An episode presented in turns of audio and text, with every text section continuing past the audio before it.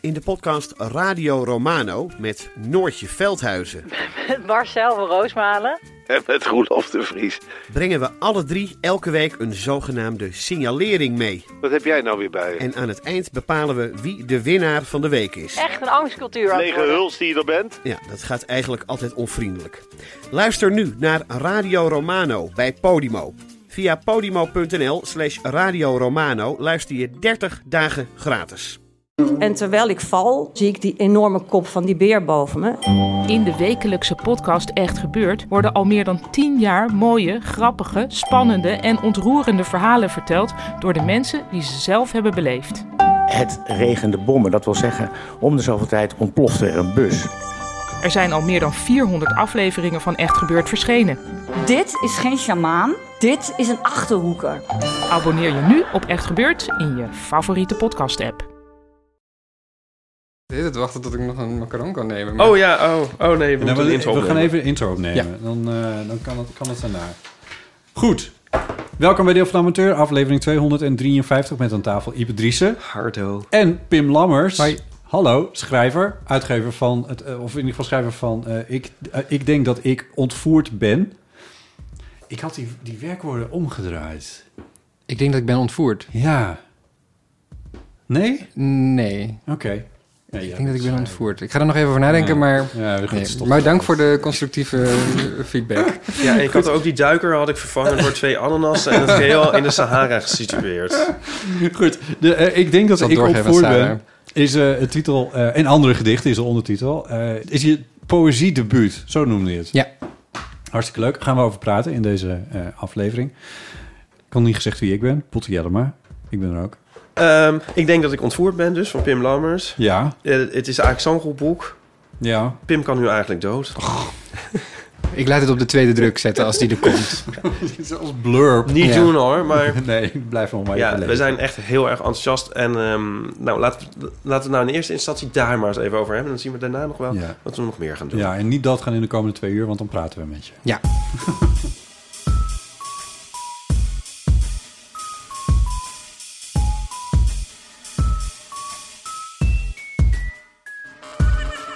Ipe, jij hebt kies, jij hebt implantaatpijn. Ja, een soort fantoomkiespijn. Hm. Superzielig natuurlijk. Ja, hè? Ja. Ja. Had ik het hier laatst al over of niet? Ja. Ja, het is nu het is vandaag nacht erg geworden. Ik werd ervan wakker. Toen vroeg jij aan Pim. Nee, Pim vroeg aan jou of je er ijs op deed. IJs opdeed? Nee, dat is wel Ik zou, ik zou In zoveel deed, of mogelijk... je er ijs in deed. Als ik pijn heb aan mijn tanden, keel, ik neem zoveel mogelijk ijs. Ja, maar ik ben dus niet zo van ijs. Ik ben meer een paracetamol type. Ja. Ze hebben, Toen, toen zei jij... ja, ze hebben ook paracetamol-ijs. Ik heb ooit ergens iets gelezen over paracetamol-ijs. Echt? Dan zou ik het googelen. Dan zou ik het doodchecken. Ja, check het maar even kapot. Of, of, of, of juist in leven checken. Para... Moedermelkijs bestaat ook. Gadver. Heb, jij het, Ja. eh, heb je het ooit gehad, paracetamol ijs? Nee, nee. Ik heb het ook nooit in de winkel zien liggen, alleen online op internet. Ik vind, ik vind het wel... Zit er dan eh, ook een bijsluiter bij? Even kijken hoor. Een ijsmaker uit Oudenbos was het gaan maken. En hij mag het niet verkopen en zelfs niet tentoonstellen, blijkt nu. Dit zeg, heb ik allemaal van Omroep Brabant. Oké. Nou, dan is het waar. Ik las ook altijd Omroep Brabant, dus daar heb ik het vast ook vandaan gehaald. Eh, zo is het niet zo smerig als je de paracetamol opeet. Je proeft het pijnstiller bijna niet. Maar het plannetje... eh, maar wel een domper. eh, want de inspectiedienst voor de gezondheidszorg heeft er een stokje voor gestoken. Omdat het een geneesmiddel is. En dat Ja. mag niet verwerkt worden in snoep. Nee, snap ik. Het Viagra en antidepressiva ijs, van, dat gaat dus ook niet door. Ja. Oh, maar ik vind, oh, dan koop je paracetamol en dan vraagt zo'n meisje van drie bij de, van de kruidvat, zo'n, eh, die vraagt zo, eh, bent u bekend met de werking van dit geneesmiddel? En dan denk ik, jongens, het is para fucking cetamol. Toch? Ja. Ja. Ja, Ja. als ik... eh, de- Natuurlijk ben ik er weer bekend mee, daarom koop ik het. Ik, wil hier, le- ik leef erop. Kun je dat niet zien? Zo'n toneelstuk. Ja, maak gewoon paracetamol-ijs. Ja. Ja, maar goed. Ja, nee, voor mij hoeft het niet, maar eh, ja, want ik, ja, dat heb ik al eens verteld. Ik zuig dus wel eens op een paracetamolletje. Gadver. Oh. Echt? en dan weer daarna krijg je zo allemaal soort... dus Dan tijdens de tijden smaakt het naar paracetamol. En daarna krijg je, als het dan al lang voorbij is... dan krijg je een soort gekke zoetpuntjes smaak. Dat is een soort... eh, Je maakt een beweging van driehoeken met je vingers. Ik weet niet precies wat je nou... Ja, dan proef je, proef je overal in je mond zo zoete... Zeg maar zoals een after-image van als je in de zon kijkt... en dan zie je een soort in Oh. negatief. Dan heb je een soort aftersmaak van als je paracetamol zuigt. Ja. Dus zoet is het tegenovergestelde van paracetamol. Ja. Dat is wat je zegt. Ja. Ja. nou, dat klopt wel ongeveer, denk ik. Ja. Ik weet niet of ik dit ooit ga proberen. Nee, ik ook niet. Het is echt een aanrader. Kou je er ook op? Als ik het met water neem, dan, kou ik het al het eerste in stukjes. Echt? Oh Ja. nee, het moet zo snel mogelijk weg. Ja. Rechts dan wel, want links dan kan ik niet meer meer kauwen. Ik moest vroeger altijd in een glas water moest ik het oplossen van mijn moeder. ja, dan blijft alles op de bodem. Ja, dan moest ik nog een keer zo'n glas Ja. met dat vieze water. Achter elkaar. Ja, nee. IJs, mensen. Ja. Het moet in ijs. Nee, ibuprofen moet je niet zuigen. Oh. Want dan, eh, dat gaat helemaal mis. Dan gaat je Die zien er wel lekkerder uit. Ja, dat klopt. Als snoepjes. En die hebben ook een suiker, suikerlaagje. Wat die gaat zijn een beetje zoet. Hoe, hoe gaat dat mis? Ja, dan wordt het heel heet in je Heet? mond. Ja, heel een soort pittig, zeg maar. Oh. Oh. Ja, en dan, dan wordt heel duidelijk van... oh ja, nee, dit is waarschijnlijk niet de bedoeling. Dat schijnt ook heel slecht voor je maag te zijn. Ik weet dat ik deze vraag eigenlijk aan het etelsmeisje van drie moet vragen. Maar wat is het verschil tussen ibuprofen en paracetamol? Ja, eh, de werkzame stof. Ibuprofen is toch ook heftiger? Ja. Is het beter? Nee, nou, ibuprofen is, is wat zwaarder. Het werkt op zich beter. Maar het is wat slechter voor je. Vooral voor je maag, geloof ik. Oh, Is het nu niet een beetje gek dat niet-medische mensen allemaal medisch advies nu gaan geven? nou, hoezo? Mensen, Dit is ga gewoon- vooral naar het kruidvat. Spreek er iemand aan die een jaar of drie is. Van paracetamol mag je echt zoveel eten als je wil. Nou, oh ja, nee, is natuurlijk Jezus, ook niet waar. Maar bij, bij wijze van. Lees de bijsluiter, mensen. Ibuprofen is, moet je alleen nemen als het echt niet anders kan. Nou, en echt niet anders kan is ook weer dramatisch, maar... Ja. Oké, ik snap het. Goed. Ehm, eh, Pim, welkom. Dankjewel. Ja. Ehm, ik denk dat ik ontvoerd ben. En andere gedichten. Ja. Dat is de titel van je boek. En eh, we staan aan de vooravond van de kinderboekenweek. Of is die eigenlijk nu al begonnen? Ik ben het een beetje kwijt. De volgende week is de officiële aftrap. Ja. Maar dit weekend, aanstaande vrijdag, dan is de kinderboekenbal. Of eigenlijk een soort nieuwe versie van Ja, de we kinderboekenbal. publiceren op vrijdag, dus dat is... Als je, dit voor het- als je dit hoort op die dag, dan is dat dan. Dus Oh, is, nee, nou ja, goed. maar, dat, dus juist, maar dat betekent voor jou eh, dat je eh, eh, het land ingaat. Om overal voor te lezen uit... Ik denk dat ik ontvoerd ben. Onder andere, ook uit mijn andere boeken, maar voornamelijk dit, dit jaar uit mijn dichtbundel. Ja. Gefeliciteerd hiermee trouwens. Dankjewel. Ja, het is volgens mij is het je eerste dichtbundel, toch? Ja, mijn poëziedebuut. Een poëziedebuut. Ja. Dat klinkt echt heel vet. Ja, het is, ik, het is ook een heel gek idee dat er nu allemaal mensen zijn die mijn eh, boek hebben gelezen en er iets van vinden. Ja. Omdat poëzie altijd iets was wat ik altijd stiekem deed. En nu is het ineens iets. Ipe heeft een openbaars. compleet blok met roze eh, post-its erin geplakt. Ja, ik ben nu bang dat het allemaal heel constructieve feedback Ja, is. dat wel even wat, kan, kan, kan je nog wat eh, daaraan veranderen of is het al in de winkel? Nee, grapje. Nee, al- alles wat ik leuk vond. Dit is van alle dingen die ik leuk vond. Daar heb Oh, ik een kijk. plakkertje in gedaan. Maar het zijn er heel veel. Ja, dus ik vond het ook super leuk. Oh, kijk, dankjewel. Sorry, je was aan het vertellen dat het voor jou heel bijzonder was om nu... Oh, dat andere mensen het nu ook gaan lezen. Ja, want ik, deed, ik, ik schrijf al poëzie sinds ik 13, 14 ben. Maar toen deed ik het altijd stiekem. Oh ja. Dus, dus, en durfde ik het helemaal niemand te laten lezen. En nu is het ineens in een boek en lezen mensen het. En dat is zo'n gek gevoel. Hm. Maar dat heb je wel vaker meegemaakt, toch? Ja, maar met poëzie is het toch. Het voelt ergens. Ja, op de gek. Ja, ik moet even kijken hoe ik dat nu uitleg. Op de een of andere manier voelt het heel persoonlijk. Dus er zit sowieso heel veel van mezelf in de dichtbundel. Hm. En poëzie voelt ook iets kwetsbaarder. Ja, iets toch anders dan bijvoorbeeld een prentenboek of een boek voor eerste lezers. Hm. Anders dan vragen we Pim om gelijk een gedicht voor te lezen. En dan komt de luisteraar gelijk in de sfeer. Leuk hoe je dat tegen me zegt. Durf jij het Pim te vragen? nee, jij moet het vragen. Oké.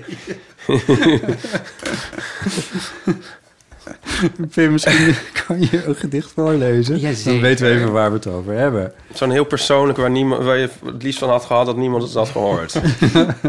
Nou, uiteindelijk heb ik een hele goede selectie gemaakt. En zijn dit wel uiteindelijk de gedichten waarvan ik wil dat mensen ze lezen. Eh, is, er, is er eentje die, waarvan je wil dat ik hem voor zou Nou, er is dus ook nog een, er is nog een bestand op jouw computer met allemaal gedichten die andere mensen zeker niet mogen Zeker. Ah. Nou, die gedichten van toen ik 14 was en verliefd was op een jongen uit mijn klas, die, Oh. die eh, Oh, leuk. laat ik nog steeds niet aan mensen lezen. Nou, het mooiste gedicht vind ik Tante Ben. Tante Ben, zal ik die dan doen? Ja. Ik moet even kijken welke bladzijde dat is. 95. Oh, kijk, dat heb je snel gevonden. Ja. Ik moet nog steeds, als ik voorlees voor de klas, nog steeds helemaal bladeren en zoeken waar ze ook alweer allemaal staan. Tante Ben. Soms vragen kinderen aan mij: Is je tante een man of een vrouw? Maar ik weet het niet. Tante Ben draagt jurken, alleen nooit roze, altijd blauw. Tante Ben heeft een hagedis met de naam Otje, drinkt kasses bij het ontbijt, neemt de telefoon op met wat motje, heeft een drie dagen baard, draagt lippenstift en is dol op mokkataart. Tante Ben speelt viool, spaart postzegels, heeft een hoge stem, 10.000 volgers op Instagram, een zeilboot, een lichtfiets. Maar goed, dat zegt natuurlijk niets. Tante Ben past nergens bij, valt in elk hokje uit de toon. Dus ik dacht, ik vraag het gewoon. Ben jij een hij of een zij? Tante Ben antwoordt. Geen hij, zij, hem of haar voor mij. Ik hoor liever hen of die. Die, vraag ik. Hen? Die glimlacht. Zeg jij maar gewoon Tante Ben. Oh, mooi. Dank je. Ik moet er nog even bij zeggen dat het eh, bij elk gedicht ook een tekening staat. eh, gemaakt door Sarah van Dongen. Ja, waar ik ontzettend blij mee ben. ja, want die tekening is ook echt fantastisch die hierbij staat. Mag ik zeggen dat het een soort Fiep Westendorp-achtig... eh, Dat mag je van mij zeker ja, zeggen. Ja. me- Jezus, botten. Nee, grapje. ja. ik, ik weet niet zo goed wat je kan zeggen. Maar eh, ja... Ik denk dat Sarah daar blij mee is met zo'n compliment. Het, het- ja, het is bedoeld als compliment, zeker. Ja.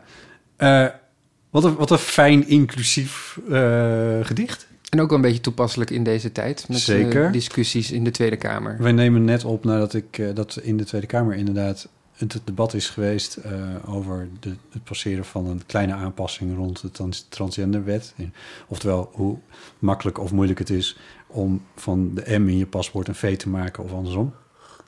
Eh, ik heb het debat gisteren gekeken. Het was vrij gênant om heel eerlijk te zijn. Ik vond helemaal niks. Was het want dat je daarom in caps lock aan het tweeten was? Ja, nee, dat was omdat er gisteren in de Volkskrant Oh een, ja, oh ja. ingezon- een opiniestuk stond... wat echt ook echt hemelschrijend slecht was. Maar eh, ja, Ja, frustrerend. Afgelopen waarom- weken eigenlijk ook in de media en op social media. Op ja social het media is ook. zo gênant hoe dit gaat. Ik denk van, mijn god. Het Zeg maar in Nederland, het land waarin we als eerste dat, dat huwelijk voor mensen met gelijk geslacht hadden op de hele wereld. En niet dat dat nou per se het allerbeste is wat, wat de, de, de LGBT plus emancipatie heeft voorgebracht. Maar ja, dan kan je toch wel... Wat, wat, is er, wat is er gebeurd in de tussentijd? Waarom, waarom gaat dit? Waarom is het zo stom? Het is zo verfrissend dat je dan in een, in een boek met bedoeld met kinderen als publiek... eh, dat je dit dan erin zet. Ja, het is ook heel bewust. Ik vind Ja. het eigenlijk bizar dat er in de kinderpoëzie... want we hebben een heel rijk kinder, Nederlandstalig kinderpoëzielandschap... maar dat er eigenlijk nog heel weinig ja, gedichten zijn over het thema transgender. En Ja. eigenlijk ook... Ik kende geen enkel gedicht met een non-binair personage in de hoofdrol... of überhaupt eh, als bijpersonage. Eh, dus ik vind het fijn om op die manier ook een soort... Ja, een bijdrage te leveren aan, aan dat maatschappelijk debat. Je hebt het natuurlijk al eerder gedaan met het lammetje dat eh, een varken wilde zijn, maar dan in een abstractere vorm Ja, eigenlijk. het lammetje dat Is- een varken is. Is, is, Ik denk wil ik- zijn zeker, Ja, is. is. Varken Ik, is. is. Ik denk dat er geen enkele kinderboekentitel is die zo vaak fout gezegd is ehm, Oh, sorry. ja. als deze. Ja, ik deed het even uit mijn hoofd. Ehm, wat, eh, wat- nou ja, de titel verklaart eigenlijk al heel erg veel, maar daarin, eh, eh, in mijn ogen probeer je een beetje hetzelfde te doen. Namelijk, eh, ja, wat probeer je te doen? Leg het zelf uit. Nou, het is, ja, je kunt het op het boek kun je op twee manieren eigenlijk lezen. Ehm, je, het gaat over een, een varkentje dat geboren is eigenlijk in het lichaam van een lammetje. Ja, Aan de ene kant kun je het lezen op een manier als... ehm, eh, dat ieder kind zichzelf moet kunnen zijn, wat andere mensen ook zeggen of denken of vinden.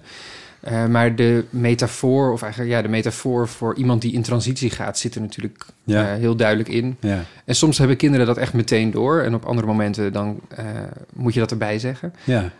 En dat vind ik juist heel leuk. Dus dat het op meerdere manieren eigenlijk te gebruiken is. Ja, ja.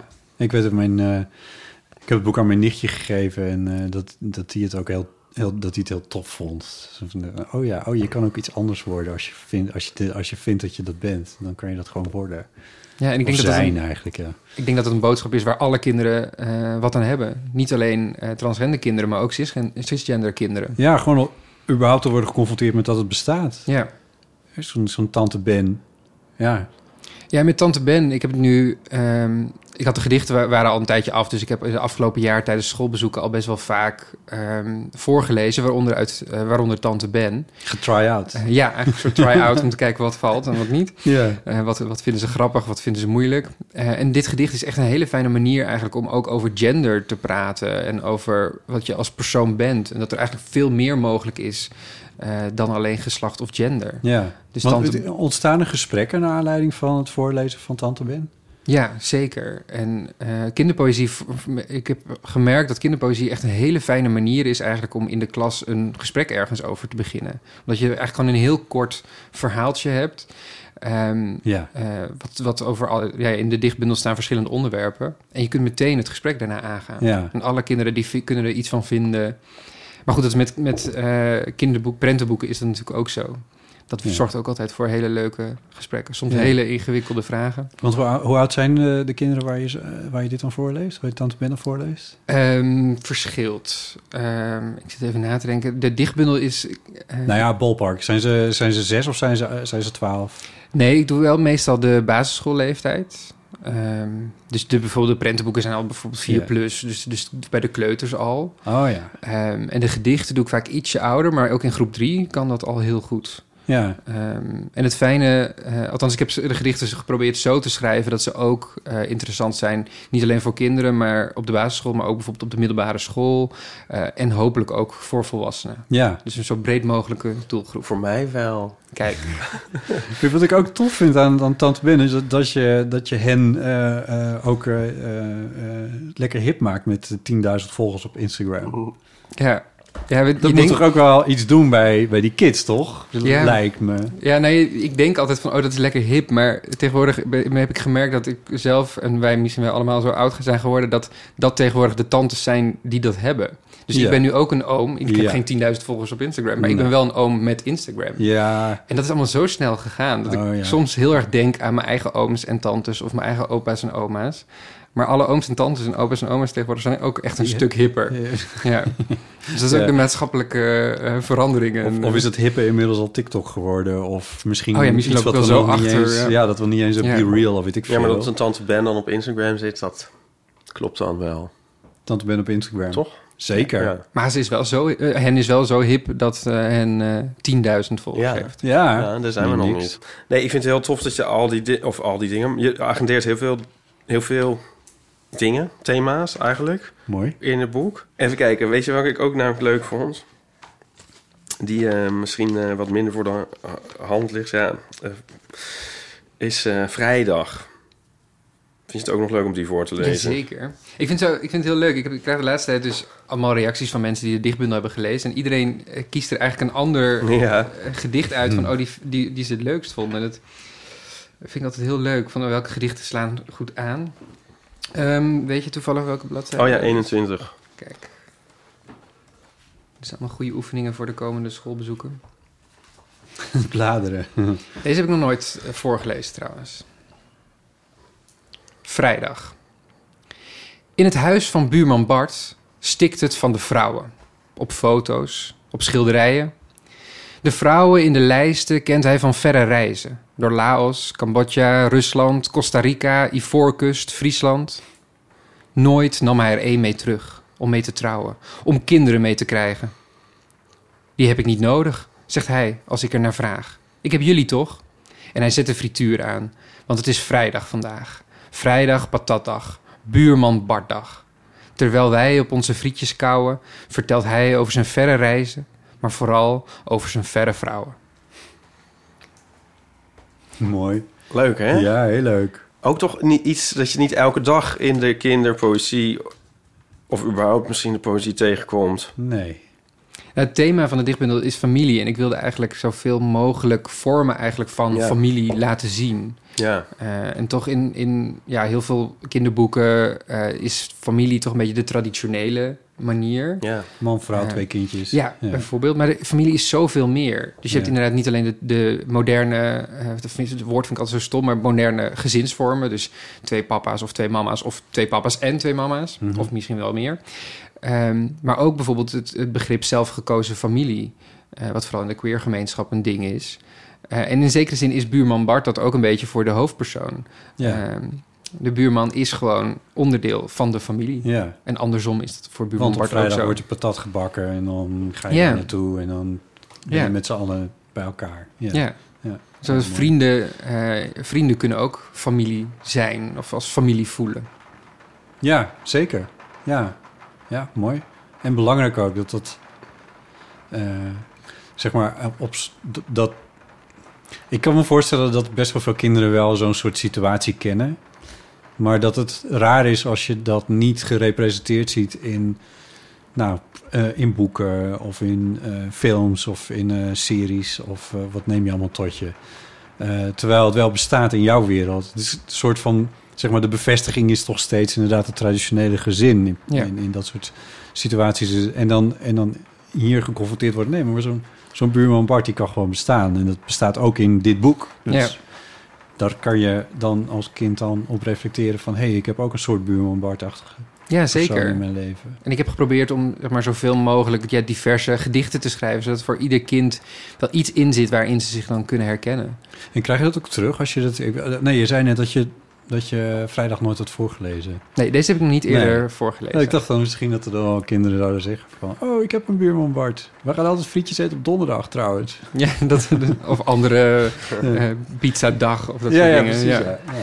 Hey, en wat ik ook zo... Want het is best wel bij... eh, het is bij Querido verschenen best wel een chique uitgeverij. Ja. En dan in het eerste gedicht... dan staat er al een heel leuke zin met een woord en dan drie sterretjes. Was dat eh, nog een struggle om dat erin te krijgen? Eh, De, de, de, de sterretjes of het woord wat er eigenlijk Gewoon dit staan? gedicht op die plek. Je moet een Nee. beetje uitleggen wat het is, Ja. eh Ieper. Nou, eerst wil ik het antwoord. Ja, nou, eh, nee, eigenlijk, eigenlijk helemaal niet. Querido die laat mij best wel vrij in wat ik wil ehm, en, en wat ik doe. Eh, dus ik- daar, over dat woord zijn ze helemaal niet Oh gevallen. nee, oh, nee, grappig. Ja, het woord staat er dus ook niet in. Maar eh, lees, je die, lees je die voor ook? Ja, ja. Ja, Die ook lees dat is natuurlijk een eh, programmatisch gedicht, zeg maar, als eerste ook. Maar ik moet wel zeggen over die drie puntjes. Als ik dat gedicht voorlees, Ja. dan doe ik die drie puntjes... Ik, ik laat dan even een stilte vallen. Oh ja. Want eh, ik, is- is scholen, niet alle scholen in Nederland zijn al blij met mij. Nee. Maar als ik dan ook Oh, nog eens eh, eh, met scheldwoorden voor de klas ga staan... denk ik dat ik, dat ik niet... eh Zullen we deze dan, op, op het laatste woord van de vorige zin en dat woord is hut. Hut, ja. Moeten we deze anders ook nog doen? Hoeveel, hoeveel sorry, is er een Ipe, wat- wat maximum? bedoel je? Ah, ah, met voorlezen bedoel ik. Oh, voor mij is er geen maximum wat je wil. Ja. Het take Wil je deze ook nog voorlezen? Maar ik wilde Ja, even aan zeker. jou vragen, Ipe, Ja. wat bedoel je met programmatisch gedicht? Nou, dan, als het Pim dan voorleest, dan eh weet oh, horen we dat zelf. Oké. Ik vind het wel grappig dat je dit gedicht nu uitkiest als eh, het gedicht zeg maar, waar, van, waar Query over zou kunnen vallen. Want er is nog een ander gedicht waarin eh, drie keer vol- volgens mij het woord kut staat. En een keer, Ja. het woord, een keer, twee keer het woord lul volgens mij. dit is helemaal geen goede reclame voor mijn dichtbundel, bedenk ik nu terwijl ik dit zeg. nou, juist wel natuurlijk. Nee, maar omdat het, eh, dit ook het openingsgedicht is. Ja. Het valt zo met de deur in huis. Ja. En op het eh, laatste zitten ze natuurlijk niet meer op te letten bij Querido. Dat begrijp ik ook wel. Precies, en dan zien ze niet meer dat ik eigenlijk drie sterretjes had moeten gebruiken. Maar het is hetzelfde als met parental advisory. Als we weten dat het woord kut en het woord lul erin staat... dan willen we natuurlijk juist dit ja, boek. ja, eh, ja. Zal ik dat gedicht dan niet gaan voorlezen? Dat Nee, dat we nieuwsgierig zelf zijn Wat voor opzoeken. gedicht... Ja. eh, Het hele boek lezen om uit te vogelen waar dat zit. Overigens, tijdens mijn boekpresentatie had ik mijn vader gevraagd om dat ene gedicht waar, dat, waar al die woorden in staan voor te dragen. En dat is ook wel een hele bijzondere ervaring. Om, je eh, vader die woorden ja. te horen zeggen. Ja, want dat gedicht heet Seksuele Voorlichting. Ja. En ik denk dat in groep 8 had ik me niks gênanters kunnen voorstellen dan mijn vader die op het podium seksuele voorlichting zou geven. En nu gebeurde het. ja, en nu Oh, vroeg ik dat met heel veel trots ook. Oh ja. Ik wil nog heel even benoemen dat luisteraars op de achtergrond eh, het horen stoort te regenen. Dat ze niet afvragen wat dat nou is, dat geluid. Maar het regent gewoon keihard af en toe. Ik vind wel een soort gezellig achtergrondgeluid. Zeker, ja. Wat jongens niet mogen doen. Nick en ik zijn jongens. En er is veel dat jongens niet mogen doen. Tot half drie opblijven om enge zombie-series te kijken. Op schooldagen bij elkaar logeren. Met losse handen fietsen. De schropzaag en de klopboormachine meenemen naar de hut. Schelden met het woordje. Spieken tijdens het veel te moeilijke woordendicté. Laten spieken tijdens het veel te moeilijke woordendicté. Praten over wie het sterkst is, de beer of de leeuw, terwijl de juf een som staat uit te leggen. Toch nog de leeuw natuurlijk zeggen. Naast elkaar zitten in de klas. Zonder papa en zonder ladder de bal pakken van het dak. Een tweede slokje bier proeven. Mama vragen wat we gaan eten als ze in een yogahouding zit.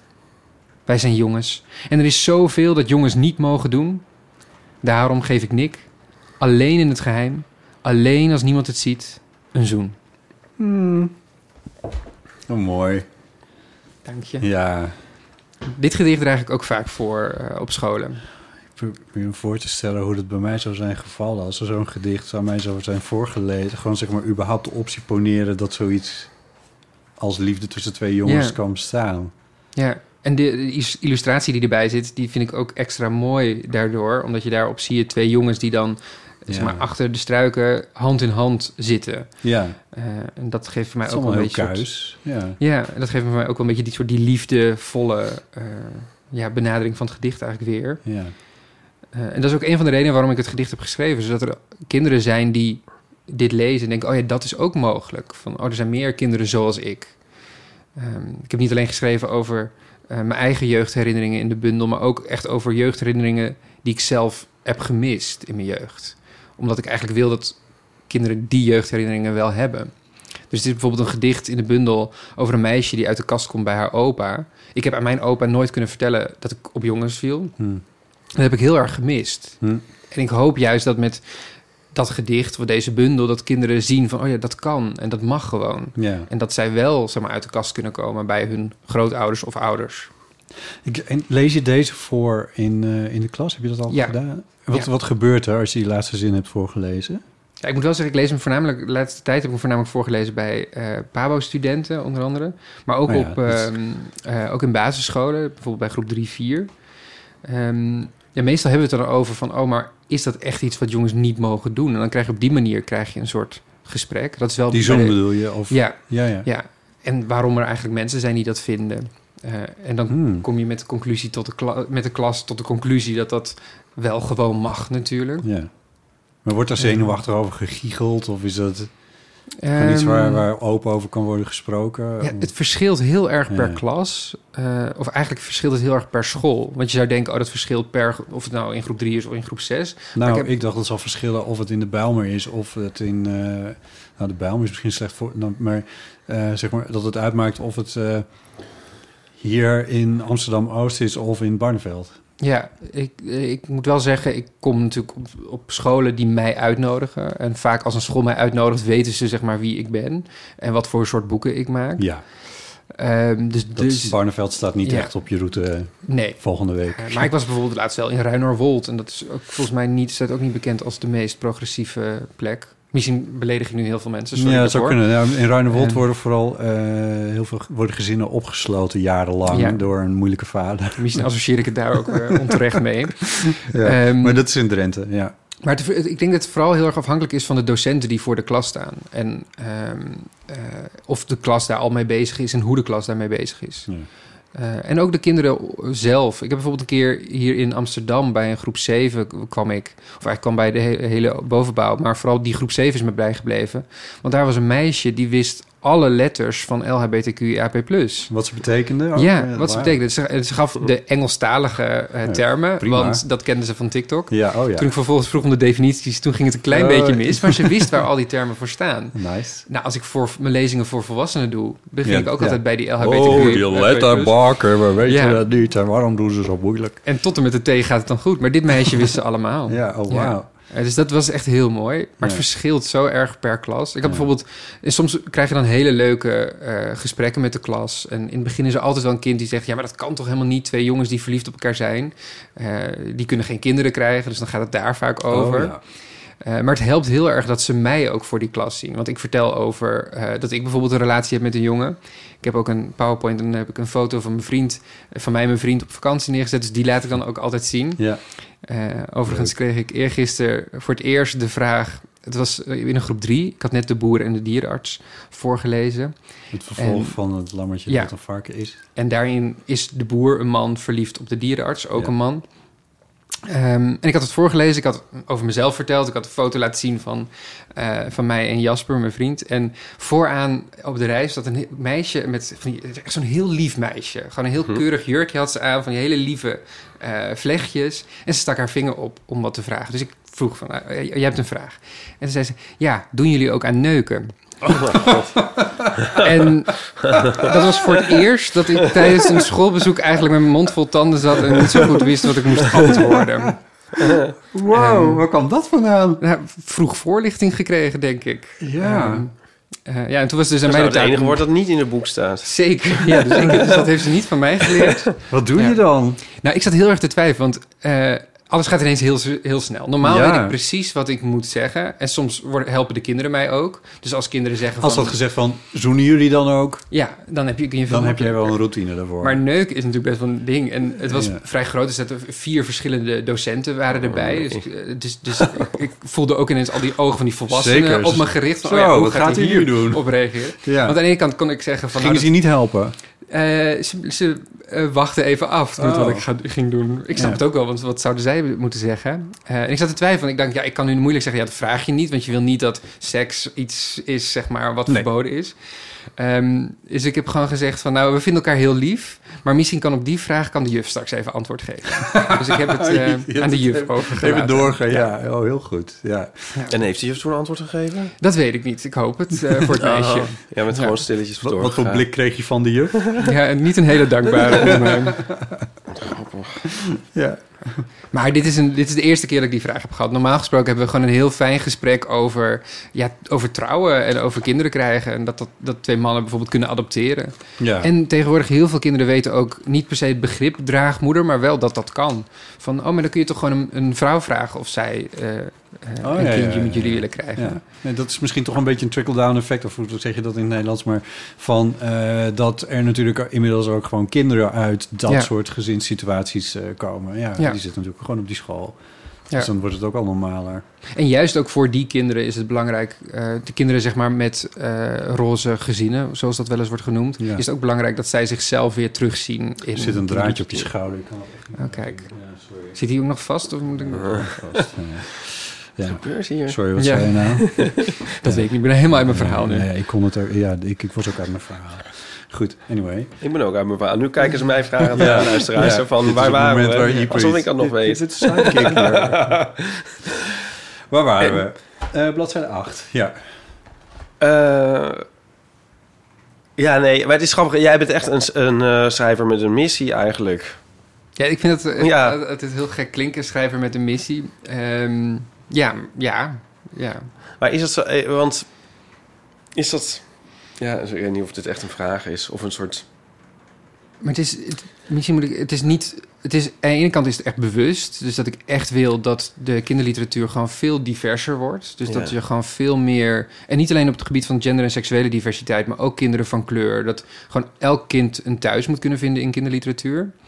Dus dat is aan de ene kant bewust. Maar aan de andere kant is het ook gewoon onbewust. Want ik schrijf over mijn eigen leven en over dat wat ik om me heen zie. Ja. En ik ken non-binaire mensen, dus voor mij is het niet heel moeilijk om over Tante Ben een gedicht te schrijven. Of ik schrijf over mijn eigen jeugd. Dus ja, ik werd verliefd op jongens. Dus zo'n gedicht als wat jongens niet mogen doen, is ook mijn leven. Mhm. Eh, dus aan de ene kant, ja, er zit een beetje missie in, maar het is ook gewoon mijn leven. Ja. Mooi. Geeft dat antwoord op je vraag? Ja. Ja, ik had niet echt een vraag. Ik was erover aan het nadenken. Nou, ik ken jou al best wel lang. ja. Ik weet nog dat jij begon, zeg maar, eh, met schrijven. Ja. Ja. of begon, maar ik bedoel, ik ken je ook weer niet toen je een baby was, maar eh, je, was, je begon met schrijven. Ik vind het zo grappig dat dit, dat dit ontstaan is. Het is zo mooi. Ja. Heel En bedoel je dan ook specifiek kinderliteratuur? Of... Want toen wij elkaar leren kennen, toen was mijn grote ambitie was om zware Ja. literaire meeslepende romans te schrijven. dit is wel iets anders. Ja, dit is iets anders. Dit is zo'n soort ontstaan, maar wel heel natuurlijk heb ik het idee. En eh, het is zo leuk dat je zo je, je stem gevonden hebt in je onderwerp. Ja, dat, is Ja. Wel echt, dat was wel zoeken hoor. Want Hmm. ik ben eigenlijk een beetje per ongeluk de kinderliteratuur ingerold. Eh, ik had niet echt de ambitie om kinderliteratuur te schrijven. Eh, ik had niet zo heel veel met kinderen. Ook dit is weer geen goede reclame mijn boeken. ik echt, be- ik moet echt beter nadenken wat ik, wat ik zeg als er een microfoon aanstaat. Ehm in, tegenwoordig vind ik kinderen een stuk leuker. Ehm, maar in het begin had ik nog niet zo heel veel met kinderen. En ik, ook met kinderliteratuur. Ik, ik las nooit kinderboeken, want ik dacht, ja, ik ben geen kind, dus waarom zou ik een kinderboek lezen? Eh, dat dacht ik. Tegenwoordig weet ik van dat juist volwassenen heel veel kinderliteratuur zouden moeten lezen. Eh, maar ik was dus van plan om, om ja, volwassen literatuur te maken. En toen had ik op een gegeven moment als een soort schrijfoefening een prentenboektekst gemaakt. En eh, met behulp van Edward van de Vendel, collega, schrijver en goede vriend, die eh, ja, stuurde ik het eigenlijk naar een uitgeverij. En die zeiden van ja, we willen het wel uitgeven, maar op voorwaarde dat je meer kinderboeken gaat maken. Dus toen was ik ineens, zonder dat ik van plan was, ja, kinderboekenschrijver geworden.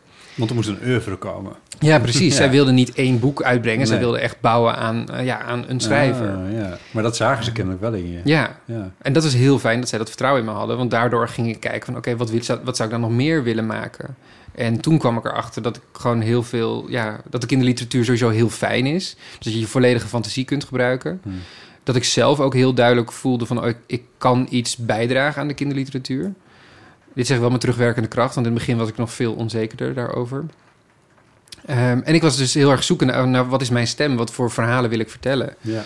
En het was wel echt even zoeken voordat ik dan uiteindelijk bijvoorbeeld bij poëzie uitkwam. En dat was wel echt een hele fijne ontdekking dat ik dat, ja, dat ik dat zo fijn en leuk vond om te doen. Terwijl je al vanaf je veertiende, zei je net, eh, al gedichten aan het schrijven was. Ja, maar het waren wel een heel ander soort gedichten dan, Oh, dan deze. Ja, dat waren zeg maar, ik was verliefd op, op een jongen uit mijn klas en dat waren zeg maar gedichten als in van, oh wat heb je mooie blauwe ogen en oh wat Oh, heb- oh ja. Ja, dus dat, dat was het een beetje. Die komen later in het Letterkundig Museum.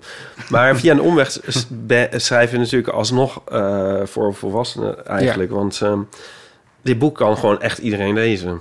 Ja. En i- ik vind het ook wel grappig dat, dat eh, de kinderliteratuur is ook best wel... Wat jij schrijft is best wel progressief of zo, zou ik maar zeggen. Het is, als je vergelijkt... bedoel, Wij hadden dat niet, zulke soort boeken of zo. Nee. Dus het is heel erg... eh, ja, ik denk dat... eh, het, het, het, het, het lammetje dat een varken is... dat zou eigenlijk gewoon naar de hele Tweede Kamer even gestuurd moeten worden.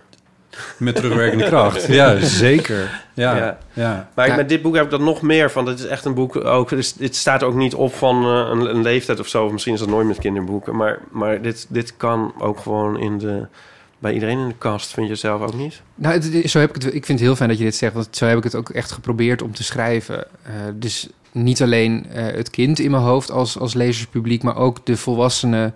Eh, niet alleen de volwassene die het voorleest, maar ook de volwassene die het zelf leest. Eh, ik hoop zeg maar dat we als volwassenen zijnde wat vaker teruggaan naar onze jeugd. En wat vaker teruggaan naar het kind in onszelf. Hmm. En ik hoop dat ik dat met deze gedichten een beetje kan oproepen. Waarom Ja. wil je dat? Vaker terug naar onze Ehm, jeugd? Omdat ik denk dat eh, kinderen en vooral het kind in jezelf, dat soms nog wat oprechter is en wat ehm, Hmm. Eh, beter voor de wereld. Ik denk oprecht dat als kinderen het voor het zeggen zouden hebben, dat de wereld er een stuk beter uit zou zien.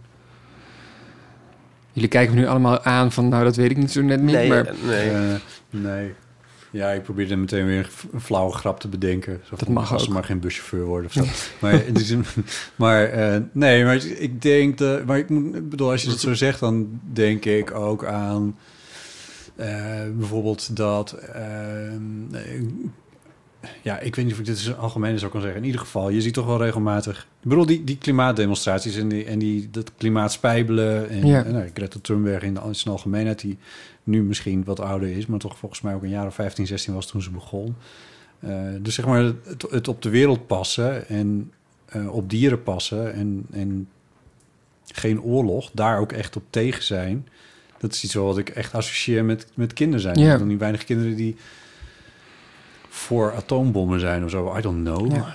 Nou, en kinderen hebben een hele, kijken met een hele open en fijne blik eigenlijk naar de wereld. Dus eh, als ik voor een klas kom en iemand zegt van... oh nee, twee mannen kunnen helemaal niet verliefd worden... dan zeg ik je wel, dat kan wel. Ik ben bijvoorbeeld dan samen met vriend. En dan horen ze het voor het eerst. En dan denken ze, oh ja, dat kan dus gewoon. Ja, en dan ja, is het geen ding meer. Nee. Dus misschien eh, is dat wel het leuke als ik jouw eh, boeken lees. Dat je... ehm, je wordt er eigenlijk heel hoopvol van. Als je dus bedenkt dat kinderen dit nu lezen... denk je, oh, dan komt het misschien nog Over- goed. over een jaar misschien nog wat. 20 wordt het nog wel eens wat. ja. Nee, ik denk wel het probleem met... Nou ja, als, je, als we het even bij het thema transgender houden... het probleem nu in de Tweede Kamer is gewoon dat... de mensen die daar zitten, die vinden het ingewikkeld, moeilijk, eng. Terwijl ik ben ervan overtuigd dat als ze kinderboeken hadden gelezen... waarin het een thema was... dat het dan helemaal niet moeilijk of eng voor ze was. Want dan waren ze al op jonge leeftijd mee in aanraking gekomen. En dan snapten ze het. Ik wil even eh, mijn, mijn grote bewondering uitspreken voor eh, Lisa van Ginneken... die eh, een, een, een transgender vrouw die namens D66 in het Tweede Kamer zit... en gisteren ook het woord voerde in dat debat op verschillende keren... maar zelf ook een, eh, een, een, pleidooi hield. Zeg maar, die, ze was zo rustig, zo redelijk... Zo begripvol naar het onbegrip van anderen eigenlijk. Met hoeveel dogma's ze ook aankwamen zetten, zei ze steeds... Is een interessante vraag die u nu aansnijdt. En dan ging ze dat heel rustig uitleggen waarom het uiteindelijk allemaal onzin was wat, ze, wat te berden werd gebracht. Zonder daar, zonder persoonlijk te worden, terwijl anderen dat best wel eens deden af en toe. Zonder eh, aanvallend te worden, maar gewoon in alle rust uitleggen van nee, nee, nee, maar het is hier en hier en hierom. Is dit gewoon een goed idee en moeten we dit wel doen? Ehm, Dat is heel knap om dat, Dat is- te kunnen. ik heb echt met bewondering ernaar gekeken, want er stond echt wel wat spanning op dat, eh, op dat debat. Ook omdat er met, eh, genoeg met dogma's werd gesmeten, inderdaad. Dus gewoon inderdaad precies wat jij zegt, van, van die geslotenheid die, eh, die je daar ziet. Niet meer openstaan voor nieuwe ideeën, vastgeroest, eh, soms, soms uit christelijke hoek, soms gewoon uit conservatief ideeën. Het, en gewoon niet willen mee, gewoon echt onwil om mee te denken met, met Lisa dan eventjes in dit geval. En met het idee, eigenlijk komt het idee trouwens van een VVD-minister oorspronkelijk. Dat is ook nog interessant, maar goed. Ehm, gewoon niet willen meedenken in van ja, maar waar gaat dit nou eigenlijk over? Om welke personen gaat dit? Ze zaten op de publieke tribune trouwens met z'n allen. Ze zaten gewoon een recht tegenover. En als je dat realiseert en je ziet in de Kamer hoe zo'n SGP-man die keiharde tekst aan het uitspreken is. Over dat er, eh, nee, je bent man of je bent vrouw, er bestaat niks tussenin. En je moet niet knoeien met dat soort dingen. En eh, er zijn gewoon grotere ideeën over. En eh, het moet helder zijn. En kan niet zomaar wisselen. En ik denk van, Jesus. Ja, Ja. En daarom denk ik dat het belangrijk is dat we daar echt een soort tegengeluid, eigenlijk ja, een groot tegengeluid tegenover stellen. Waarin zeg maar, liefde en warmte een soort veel fijnere boodschap is. ja. Nou, dat... eh, van Ginneke, die, die eh, zond dat in ieder geval uit. Ja. Ja, ja, dat is heel knap. Ja. Maar er is zoveel geduld en ook moed voor nodig. En vooral heel veel uithoudingsvermogen. Ja. Ook voor jou trouwens. Het is, eh, ik bedoel, ja, je kan er wel met een missie, maar dat is niet per se een, een, een walk in the park wat jij aan het doen bent. Is al Mm. genoeg weerstand. Ja, nee, op momenten heb ik ja, negatieve reacties. eh, daar heb ik wel ervaring mee. Maar ik moet tegelijkertijd ook zeggen, er is ook heel veel eh, liefde en warmte van lezers. Ja. En zo'n Pabo dan, als je daar bent, want dat zijn natuurlijk de, de, de meesters en de juffen van de toekomst. Ja. Nou, kijk, toekomst is een paar jaar, maar goed. Het ja. probleem met Pabo's is dat je eigenlijk meerdere, eh, ja, meer, hoe zeg je dat, meerdere veldslagen hebt die je moet overwinnen. Eh, want niet alleen diversiteit is eh, bij, ja, in het onderwijs een probleem, maar ook echt het lezen en kinderboeken. Ehm, ik ben wel eens op Pabo's geweest waarin de toekomstige meesters en juffen en leerkrachten geen boeken hoefden te lezen. Eh, of ze hadden, niet? Nee, gewoon niet. Er was geen leeslijst. Of ze hadden wel een leeslijst, maar als ze dan bij mijn lezing aanwezig waren geweest, hoefden, hoefden ze vijf boeken minder te lezen. Nou, dus, ja, dat werkt voor mij absoluut niet. Terwijl er zijn zulke mooie Ja. boeken te lezen. En als, als je als meester of juf geen, ja, of leerkracht geen boeken of weinig boeken leest, ja, hoe ga je dat in godsnaam dan bij de Ja, kinderen overbrengen? Ja, ja, ja. Eh, dus dat moet ik altijd ook tijdens lezingen. Maar die is er eh, ook nog. Ja. Dus er zijn meerdere dingen. Maar ik, het- ik ehm, wordt steeds vaker uitgenodigd eigenlijk op Pabo's om erover te vertellen. En het fijne van mijn lezing is dat ik het dus niet alleen over eh, leesplezier heb, maar ook echt over eh, diversiteit. Ja. En daar is, er staat wel steeds meer een soort welwillendheid eh, vanuit die eh, Pabo's ook, dat ze zien dat het belangrijk is. Hm. Dus dat is wel een fijne ontwikkeling. Ja, gelukkig. Ja. Ja. Mag ik nog een kritische vraag stellen? Aan mij? Nee, aan... eh, net nu het gezellig is. Krijg je wel eens terug dat het ehm, lammetje dat een varken is... en de boer en de dierenarts... ehm, het leven van ehm, dieren Oh nee. in, o- eh, op- de boerderij romantiseert of misrepresenteert? Ik, eh, op deze vraag heb ik me niet helemaal voorbereid. Nu heb ik zo'n momentje als het meisje die in de klas vroeg... gaan doen jullie ook een neuken? Mag de juf hier later antwoord op geven? Botte Marie laat zijn antwoord geven. Ehm eh, goeie vraag. Ik denk dat ik in die tijd, dat toen ik dat schreef... dat ik ook minder met de boerderij bezig was. Ik heb ook zelfs nog in een van mijn boeken... een, eh, circus, eh, een circus waarin een olifant een rol Oh, ja. speelt. Eh, omdat ik die olifant gewoon nodig had als, als personage. Waar haal je een olifant vandaan? Ja, Ik, precies. ik schrijf ook een strip over een dierentuin in Kidsweek. Oh, kijk. Ja, dan ben jij ook af. Dus dan mag, dan mag je die vraag helemaal niet stellen. Nee. Ja, ik, Nou, ja, nee, nee, maar ik wil het toch weten. de dieren hebben in mijn boerderij wel heel veel ruimte. Dus zodra je dit boek openslaat, zie je een enorm grote biggelpool met alle ruimte. Maar nee, maar je hebt er wel over nagedacht of niet? Je zegt van, je, of in die tijd was je er minder mee bezig zijn. Ehm, ja, in die tijd was ik er minder mee bezig. Net Dat is zoals helemaal dat. geen beladen begrip, toch? Een boerderij, dat is nu Nee. natuurlijk een beetje anders. Maar Ja. dat is ook pas sinds... eh, Ik was ook, zeg maar, bij mijn eerste drie boeken was ik ook minder bezig met diversiteit op het gebied van kleur bijvoorbeeld. Dat kwam pas daarna eh, dat ik daar echt veel meer over na ging denken. En het ook echt als belangrijker iets in mijn werk ben gaan vinden. huidskleur bedoel je dan, denk ik. Eh, nou, maar ook bijvoorbeeld eh, personage, vrouwelijke hoofdpersonen. Ja, ja, ja. Ik weet bijvoorbeeld Het Grote Kleine Monster, een boek wat ik ja, eigenlijk mijn tweede, of vlak na mijn, mijn tweede prentenboek kwam. Eh, over een jongen die, ga, die op monsterjacht gaat. En daar komen verschillende personages in naar voren. Een bakker, een, eh, een pastoor, een, monsterjager. En dat zijn allemaal mannen. En daar was ik toen niet mee bezig. Ik was heel erg bezig met van, oh, oh, schrijven spannend. En nu denk ik veel meer, als ik het nu zou schrijven... zou ik andere personages gekozen hebben. Hmm. En had ik het misschien juist veel interessanter gevonden... als de monsterjager juist een vrouw was. Als hij het met zijn moeder had gedaan. Ik denk dat je dan een veel interessanter verhaal had gekregen. Hmm. Ja. Dus ik leer ook Ja, over boerderijen. Maar Ja. vind jij het dan problematisch, Ipe? Dat het op boerderijen over, met, met- over boeren gaat? Ik bedoel, ja. nou meer over de dieren en, en hun leven, zeg maar. Ja, ja. Nou, problematisch wil ik niet zeggen, maar het is... ehm, ik kan me voorstellen dat... eh, kijk, over het algemeen... Op een gegeven moment had je... ehm, een soort prenten van iemand had dan... eh, je hebt er wel eens kleurplaten van de boerderij of zo. En dan heb Ja. je zo, of- weet je wel, een heel idyllisch ding. En dan had iemand kleurplaten gemaakt van dan een echte eh, boerderij. En eh, dan, en dan, dan eh, met eh 10.000 varkens en zo. En een soort hekken schematisch en- weergeven, ja. Ja. Om een beetje da- daar een tegenwicht aan te bieden. En we krijgen natuurlijk misschien juist wel door... ja, niet alleen kinderliteratuur, maar ook speelgoed en zo. Een soort vertekend beeld van eh, ja, Ja? het leven van dieren. Hier is iemand op gepromoveerd trouwens in eh, Leiden. Nou ja, dat is weer net anders. Maar eh, over, de, ehm, Michiel Hoijkaas. ja, Ja. over welke, welke dieren dan een rol spelen Ja, in kinderliteratuur. Ja. Hoe sta jij eigenlijk tegenover eh, dierenwinkeljongens? Geen idee, probeer mij te pakken. nou, eh, kijk, mijn opvattingen sch- verschuiven ook. Hè. Ik ben ook niet mijn hele leven... eh, eh, dus net als wat Pim zegt, ik leer ook dingen. Ja. Ehm, vroeger hadden we... In, de- ja, vro- vroeger was er in Utrecht een dierenwinkel... waar we wel eens heen gingen gewoon voor ons vermaken. En dan hadden ze dan vogelspinnen en zo. En, in, in Flight of the Conchords noemen ze dat de cheap zoo. Ehm,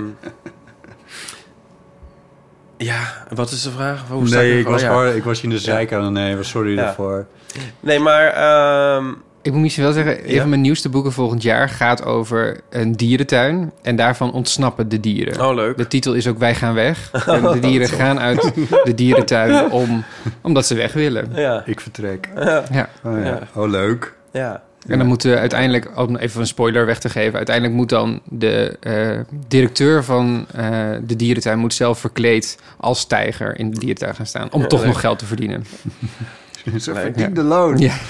Is, is dat een, is, is- zit daar ook een, zit daar een boodschap? Ja, het is een flauw om je te bevragen of een boek wat nog moet komen, maar... Het is, ik, heb het, ik ben al klaar, dus de tekenares Oh, is aan de slag. dus je kunt is- mij er alles over vragen. Oh ja, nou gewoon meer van in, de, in het verlengde van wat Ipe eh, eh, vroeg van, is dat dan ook een, is dat dan een boodschap die, is dat zeg maar kritisch, is dat kritiek op dierentuinen? Dat is wat ik wil weten. Ja, dat zit er voor mij wel. Nou, ik moet. ehm, ja.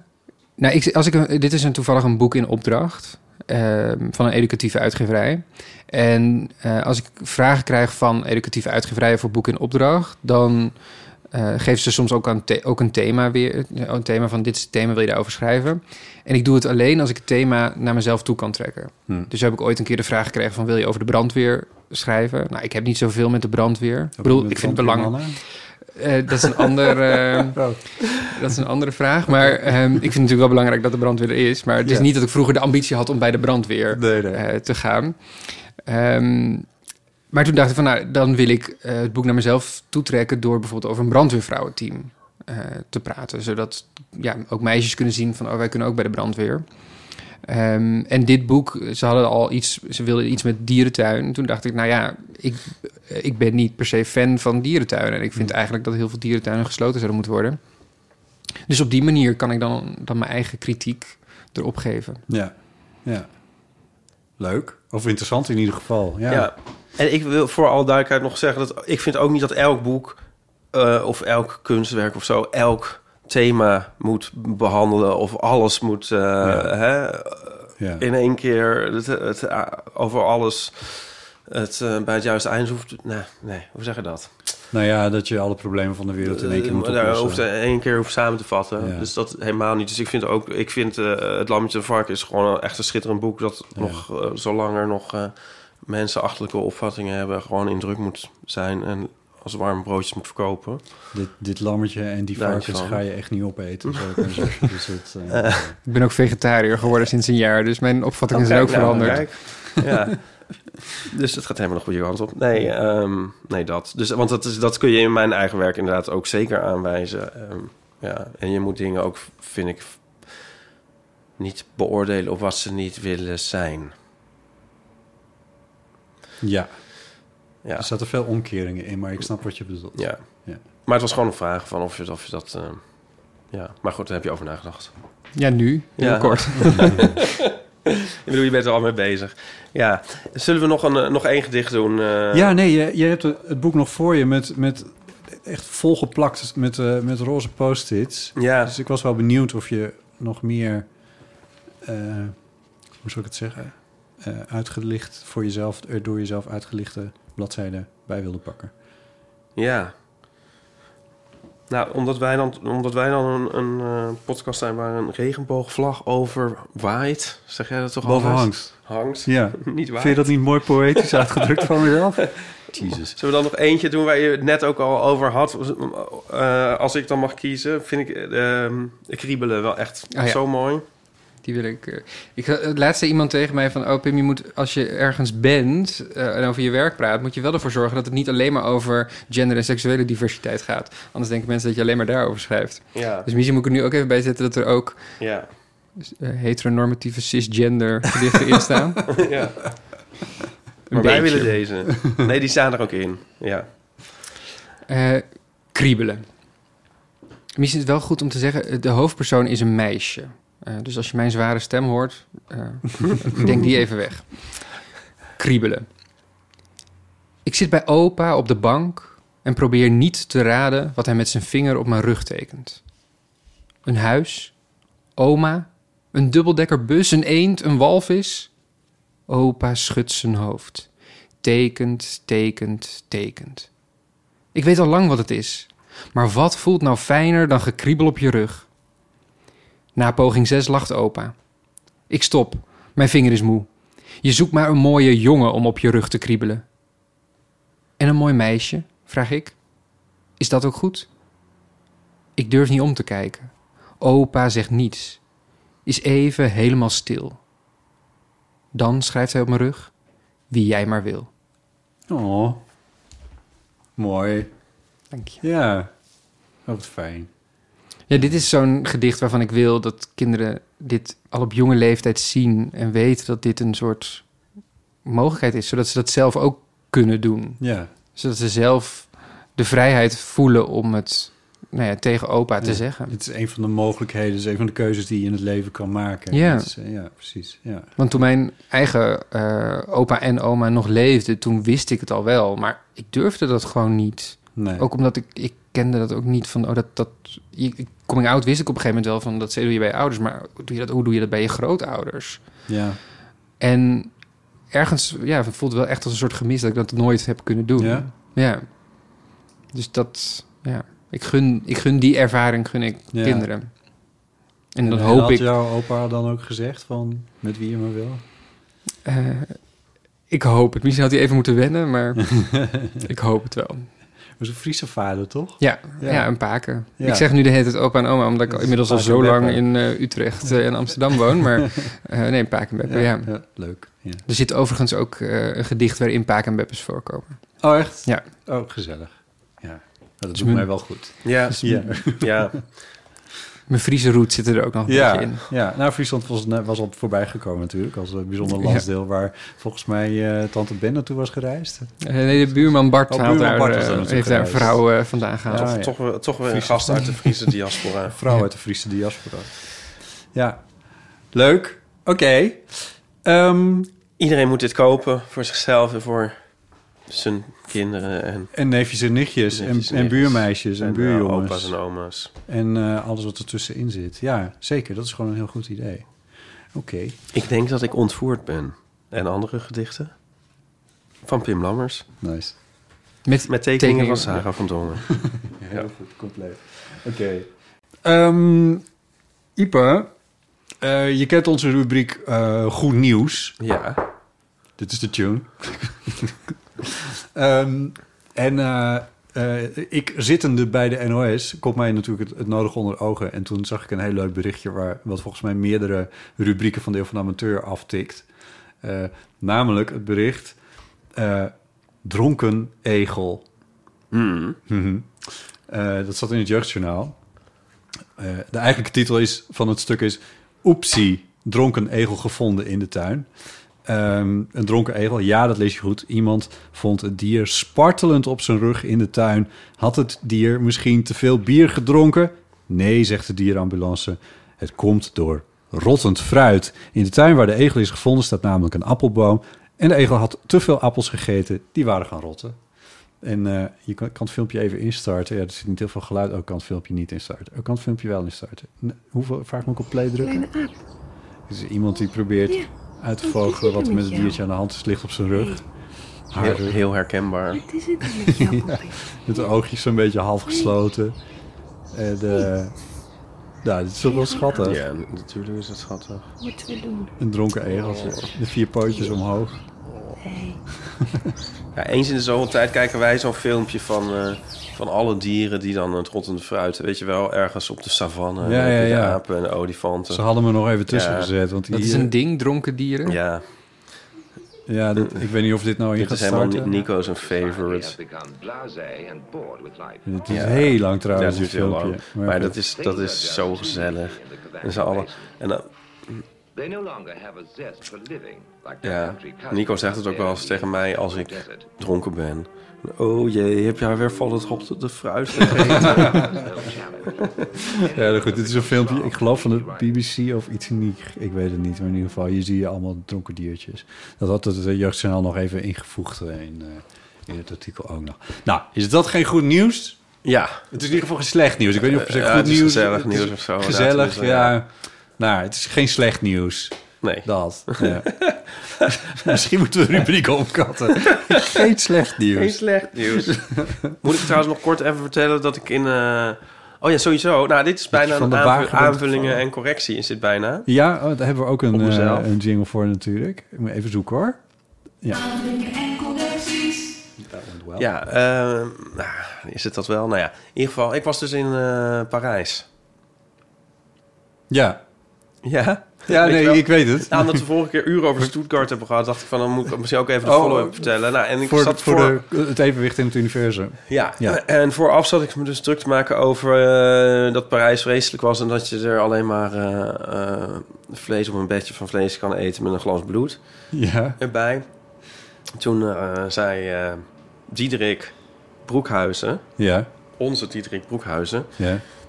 Eh, nou, valt, Francofiel der lage landen. Ja. dat valt allemaal wel mee. Verdiep je erin, zei hij. Verdiep je erin. Valt wel mee. En ehm, lo and behold, het viel mee. Oh, Ja, Oké. ik heb het dat is ook wel even in privé-correspondentie... die nu bij het Letterkundig Museum ligt, Ja, laten weten. Ehm, ja, ik was er voor het laatst vijf jaar geleden. ja. Ehm, niet om mezelf nou nog weer half gelijk te geven... maar ik heb toch het idee dat... misschien heb ik mezelf toen niet in verdiept... maar ik heb toch ook het idee dat er wel echt iets veranderd is. Ehm, verbeterd, zou ik dan willen zeggen.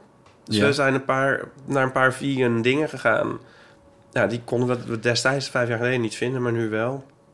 Eh, best wel veel. En ook in, eh, in de restaurants waar we waren met, eh, met de hele gezelschappen... ging het ook goed. Oh. Dus Ja. je bedoelt dus zeg maar een restaurant waar, waar vleeseters ook naartoe gingen... waar jij dan wel iets voor iets ons. normaals kon bestellen. Ja, In plaats van, wat, wat, wat was het ook Ja. altijd weer? Het, eh, een omelet. Een dat hebben we wel- omelet of- keer hebben we een omelet gegeten. ja, oh, oh ja, nou omdat ja. het niet anders kon. Oh ja. ja. Maar eh, Of de Caesar salad, waar dan ze de kip eruit halen... maar de, de blokjes spek erin laten zitten. Ja. Nee, maar, maar dat was dus niet allemaal. Nee, het was echt eh, een heel aangename Ja. verrassing. En ehm, Punten voor Parijs. ja. En je had een geen- boekpresentatie, toch? Ja, ja, dat- ja. Het ja, het was een hele... Het was een stripfestival en eh, de Franse uitgever, die uh, Flublub, die eh, hebben Dit het is geen grap, zo heet het echt. Die hebben de année du roman photo. Dus het jaar van de fotostrip. En ehm, ze geven dit jaar zes Dit moet je fotostrips niet uit. vertalen. Dit moet je gewoon... Oh ja. Maar ik had dus het, het, het, het heel bijzondere genoegen om eh, andere fotostripmakers te ontmoeten. Er zijn meerdere fotostrips. Ja, dus die, da- eh, ja, in Frankrijk wel. Oh, kijk. Ja. Eh, althans, ja, die fotoromans hebben gemaakt. Dat, dat, dat zo'n dagelijkse fotostrip als ik doe... ehm, nou, zo dagelijks is die Mag ik, nu, niet. mag ik nu een kritische vraag Ja. aan jou stellen? Ik dacht dat jij de eerste...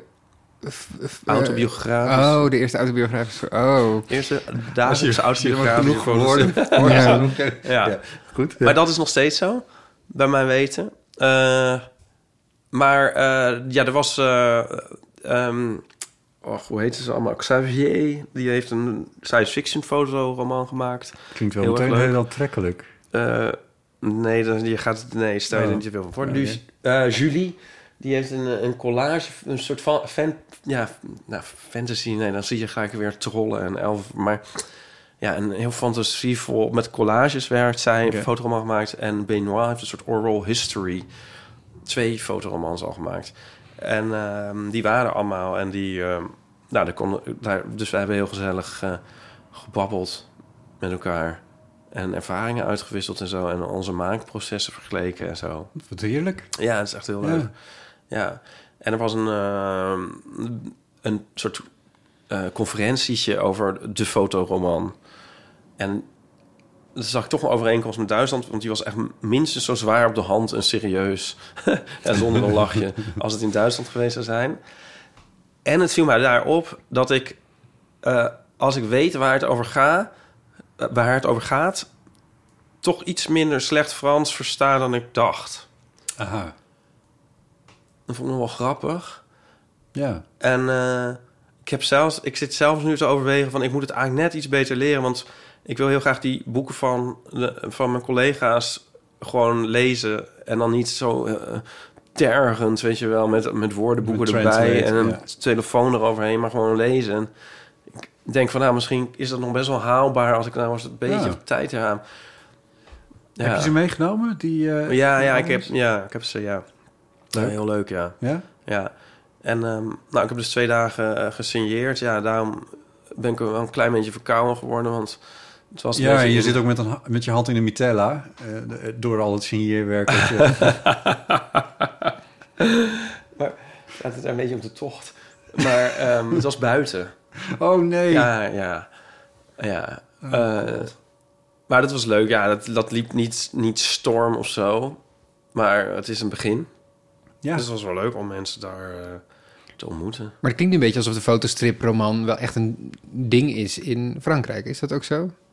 Nou, het is sowieso iets bekender daar. En zij hadden hun eigen fotoromans vroeger, zoals je in Nederland... als je ook die flutfotoromans, zou ik maar zeggen... de, de romance en de kiss. Een soort boeketreeks. Ja. En eh, zij hadden nous deux, en dat is wel echt een begrip daar.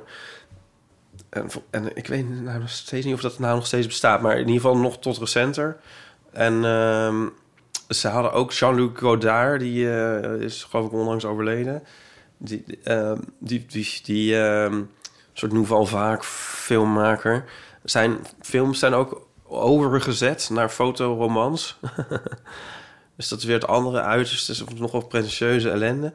Nou ja, het is gewoon iets bekender daar, maar om de, ook op de manier dat de hele strip veel bekender is in Frankrijk. Mensen lezen meer strips en kopen meer strips en eh, zijn gewoon best wel op de hoogte. En, en dus de fotostrips, ja, dat, is- het is niet ehm, een soort enorm fenomeen, maar ze weten wel er nog net van. En eh, die uitgeverij Flub Blub, die probeert dus eh, het weer een beetje op de kaart te zetten en nieuw leven in te blazen. Onder andere door het Nadeel van de Twijfel uit te geven. Ja, Ja. ja. En nou, het is wel heel leuk dat, ook die, dat het een soort diversiteit aan fotostrips is. Dus. Want ze doen het allemaal weer anders dan ik. Ja. Maar dat is ook precies wat, wat, wat ik ook altijd zeg. Van je kan er heel veel mee doen. Dus het is leuk dat dat een beetje geëxploreerd wordt. En ehm, ja, nu is, het, nu is het eigenlijk wel nog even zaak... dat dan een van die dingen een, eh, soort hit wordt. Ja. En de rest een beetje meetrekt. Ja. Ja, want Flub krijgt ondertussen ook, zeggen ze, eh, meer... Ze krijgen steeds eh, manus- ja, manuscripten, fotoscripten. Ja. Ze krijgen dus best wel veel opgestuurd ook van mensen. Oh ja. Ook, ja, die ook weer mee bezig zijn. die, ja. die ambitieus zijn. Ja. ja. En, ehm, maar meer dan ze kunnen uitgeven of willen. Maar Er was nu in Nederland toch ook iemand die was begonnen met het maken van foto's strips Op Instagram, ja. Ja, ik je, Ja. je stuurde iets van de week. Ja. Eh, even kijken hoor, hoe heet ze nou? Nou ja. We hoeven- Ja, nou ja, goed. Ik Ja. zoek het maar even op, zoek niet zo erg. Nee. Krijg je eens allemaal collega's erbij. Ja. ik, ik weet niet of ik dat nou zo snel kan vinden Nee, eigenlijk. dus, ja. Dat houden jullie te goed. Ja. Ja. Nee, ja. En ik heb ook nog een interviewtje gegeven. In het, En- eh, in het Frans. Ja, maar wat zo ergens... Ja, niemand mag het horen. Ik weet niet waar het terecht komt. Is het opgenomen? Ja, niet in het Frans, nee, in het Engels. Maar Oh. ik, ik merkte dus ach, dat... eh, op een gegeven moment betrapte ik me er zelf op dat ik, als ik met de Fransen in gesprek was, was het steeds in het Engels, dat ik dan met een soort Frans accent Engels moest spreken. een soort hallo, hallo? Ja, ik was de hele tijd aan het spiegelen. Oh, oh my god. Ja, en zo... Kun je een voorbeeldje geven? Nou, weet ik niet, maar... Oh, en toen dacht ik, straks denk ik dat ik... Maar het ging gewoon vanzelf. En ook omdat ik dan dacht dat ik dan misschien beter versta... maar was, die gesprekken waren soms toch een beetje moeizaam. Weet je wel? Ja. En dan ga je ook een beetje zo... Ja... Dus dat interview heb ik ook op die manier... met een soort, inderdaad een soort allo-allo stem gegeven. Oh my god, wat gênant. Zijn jouw boeken in het buitenland verschenen eigenlijk, eh? Eh, ja, zeker. Mijn eerste twee prentenboeken vooral. In, eh in Stellingwerfs sinds... Oh. Ja, we hebben het over buitenland. Een Ik soort begin meteen een soort, soort klein eh, subtaaltje van het Fries. Ja. Eh, maar ook in het Japans, in het Spaans, in het Frans. En nu vergeet ik... Oh, in, in Galicisch en ehm, nog een andere Spaans, Spaans-achtige taal. Dat zou kunnen, En in ja. Colombia ben je geweest? Ja, omdat hij in het Spaans was vertaald, Ja. mocht ik toen naar Colombia. Ja. Vet. Dat was ontzettend leuk. Ja. Ja. Colombiaanse mensen zijn ontzettend lief en leuk. En eh, de lezingen hier in Nederland vind ik ook altijd heel leuk. Maar daar op de een of andere manier zijn de mensen ook heel anders. Ja. Eh, ja, je, je- ze beginnen dan, als, ze bijvoorbeeld, als ik mijn lezing heb gegeven en ze gaan vragen stellen, dan ehm, krijg je eerst tien minuten lang alleen maar complimenten, complimenten, complimenten. En dan een hele korte vraag. en dat is zo goed voor je zelfvertrouwen. Misschien hadden wij dat ook moeten doen. Nee, hebben we dat niet een beetje gedaan? Ja, misschien een beetje. ja. Maar ehm, in het Japans is het ook wel heel tof. Ja, ik mocht ook naar Japan, alleen het was corona. Oh, Dus dat is een beetje, ja. Ja. Anders had ik een eh, leuke rondreis mogen maken. En dat is dus dan... eh, Eh, ik eens ik weer kijken. Het lammetje dat, het lammetje dat een varken is. En de... Ja, het lammetje te varken is vertaald en ze willen misschien de boer en de dierenarts nog gaan doen. Oh ja. Dus, Dus ik hoop dat die nog volgt. er naartoe. Ja, ik heb uiteindelijk online lezingen gegeven. Dat was ook heel leuk. Ah ja. Nice. Mooi. En de mensen in Japan zijn ook heel lief trouwens. Omdat ik net heel positief geweest ben over Colombia. ook de mensen in Japan waren heel lief. En in de stellingwerf zijn ze ook heel oh ja, dat heb ik nu ook. Ja, ook heel lief. Oké, goed. Ehm, we hebben ook nog gewoon onze... 06 1990 68 71. Want eh Ipe, jij kwam, niet, kon niet op een woord komen en nu kan ik niet meer op komen waarom je niet en welk woord je niet meer op kon komen. Ja, je, je- je- we waren beide heel moe vorige week, maar er was iets waar we niet op konden komen. Nou, daar hebben mensen op gereageerd in ieder geval. Hey Botte, Ipe en misschien ook gast. Ik dacht, ik haak even in op de vorige aflevering... waarin Ipe het had over warm water drinken, cicorijkoffie en andere zuinigheden. En hij zocht daarbij naar een bepaalde uitdrukking die, waar, hij niet op kon komen. En misschien dat ik die wel weet. Eh, dit verhaaltje gaat over mijn vader. Die groeide op in naoorlogse armoede. En het was thuis altijd zo dat ze eh, twee boterhammen met beleg mochten. Bijvoorbeeld jam en pindakaas. En dan de overige boterhammen, en daar komt hij, die waren met tevredenheid. Met niks dus. De uitdrukking die Ipe zocht is dus een boterham met tevredenheid. Tenminste, dat denk ik dat hij die zocht. En anders is het eh, sowieso een leuk tenenkrommend verhaaltje. Ja. Nou, tjus! Dankjewel, Joris. Ja. Was het? Ja, ja, ja. nou, ik wist dat er meerdere waren. Want voor, hadden we vorige keer al vastgesteld... iemand anders had ook gereageerd en gezegd gemeentepils. Ja, Die hadden we al gehad, hè? ja, Maar deze is echt heel goed, ja. ja, Ik weet niet precies wat ik in mijn hoofd had. Maar deze hoort er zeker bij. ja. Ja. Dit is volgens mij jongens van wie ik die, dat schitterende Puma-shirt heb gekregen op eh Spielraam. Bedankt nog. Oh. Ja, dit is zijde. Ik, hoor, ik herken zijn stem. Leuk. Eh, Wat, ik ben heel even in de war. Is het, was het nou het, sportmerk Puma? Wat? Of was het... Ja, Oké. niet een Puma. Nee. Nee. Spielraam? Ja, nee, speel... Ja, of hoe heet het allemaal? Weet ik veel. Spielraam is toch juist een feest waar je geen shirt aan hebt? Ja, dus daarom Ja, daar kreeg was het ik ook het. Nee, ik kreeg het pas later. Nou, het is een heel ingewikkeld verhaal. Ipe zegt af en toe tegen mensen... Trek je shirt uit, ik Nee, wil het nee, hebben. nee. Ik zei een leuk shirt. Oh. En toen zei hij, ik heb er nog één, die mag Oh. je wel hebben. En die kreeg ik toen later. Ja, en dat is Ik geweldig. heb er nog een. Prachtig Het shirt. is gewoon ook bij, bij Ja. zich. Ja. Nee, had niet bij zich. Dat heb ik later gekregen. Oh, zo. Nou, heel... ja, eh, ja, dat duurt alweer veel ja. te lang. Oké, oké, Ja. goed. Tom. Hey Botte en Ipe, het is Tom hier. Twee dingen. Eh, ik herkende mezelf heel erg in dat je iets moet zeggen voor het universum. Eh, het, het is ook een beetje een soort Pavlov-reactie in mijn geval. Eh, mijn broer en ik, toen wij klein waren, hadden een soort van gewoonte dat als we ergens dat zijn ze hoorden, dat de ander er dan de piraten achteraan zei. Dat zijn ze, de piraten. Vraag me niet waarom, ik ben helemaal vergeten waar dat vandaan komt. Ehm, maar dat doe ik nog steeds. Als ik of iemand anders in mijn omgeving de frase dat zijn ze zegt, dan mompel ik heel zachtjes de piraten. En eh, dan begrijpt nooit iemand wat ik aan het doen ben. Maar dat moet eruit op een of andere manier. Ik moet dat zeggen. Eh, ze zullen er misschien nog wel meer zijn, maar deze schoot me in ieder geval te binnen. En ik kan me niet aan de indruk onttrekken dat jullie twee afleveringen geleden sterk op zoek waren naar de uitdrukking een boterham met tevredenheid. Ja. ja. Tot ziens. Ja, iedereen wist het, behalve wij. Ik, denk, ik stel me dan ook zo voor dat, zeg maar, dat wij hem publiceren. Zo ergens rond het middaguur, vrijdag verschijnt het dan. En dat dan, zeg maar, om, wat was het? Half 12 uur, Nederland. 12 uur 48, half Nederland roept... Een boterham met tevredenheid! Sukkels! Ja. Ja. ja, sorry mensen. En ik had vorige keer ook nog gezegd over dat meisje... dat meisje dat in, eh, naar eh, Bangladesh moest... en dan halverwege moest overstappen. En ehm, Ja. op een Oh vliegveld. en daar kwam ik niet op. En iemand heeft, volgens mij via Instagram... eh, eh, Uitgezocht. wist, wist te vermelden dat het waarschijnlijk moest zijn geweest... Qatar. Qatar. Dat was het dan ook. Oh. Dus dat kunnen we ook weer...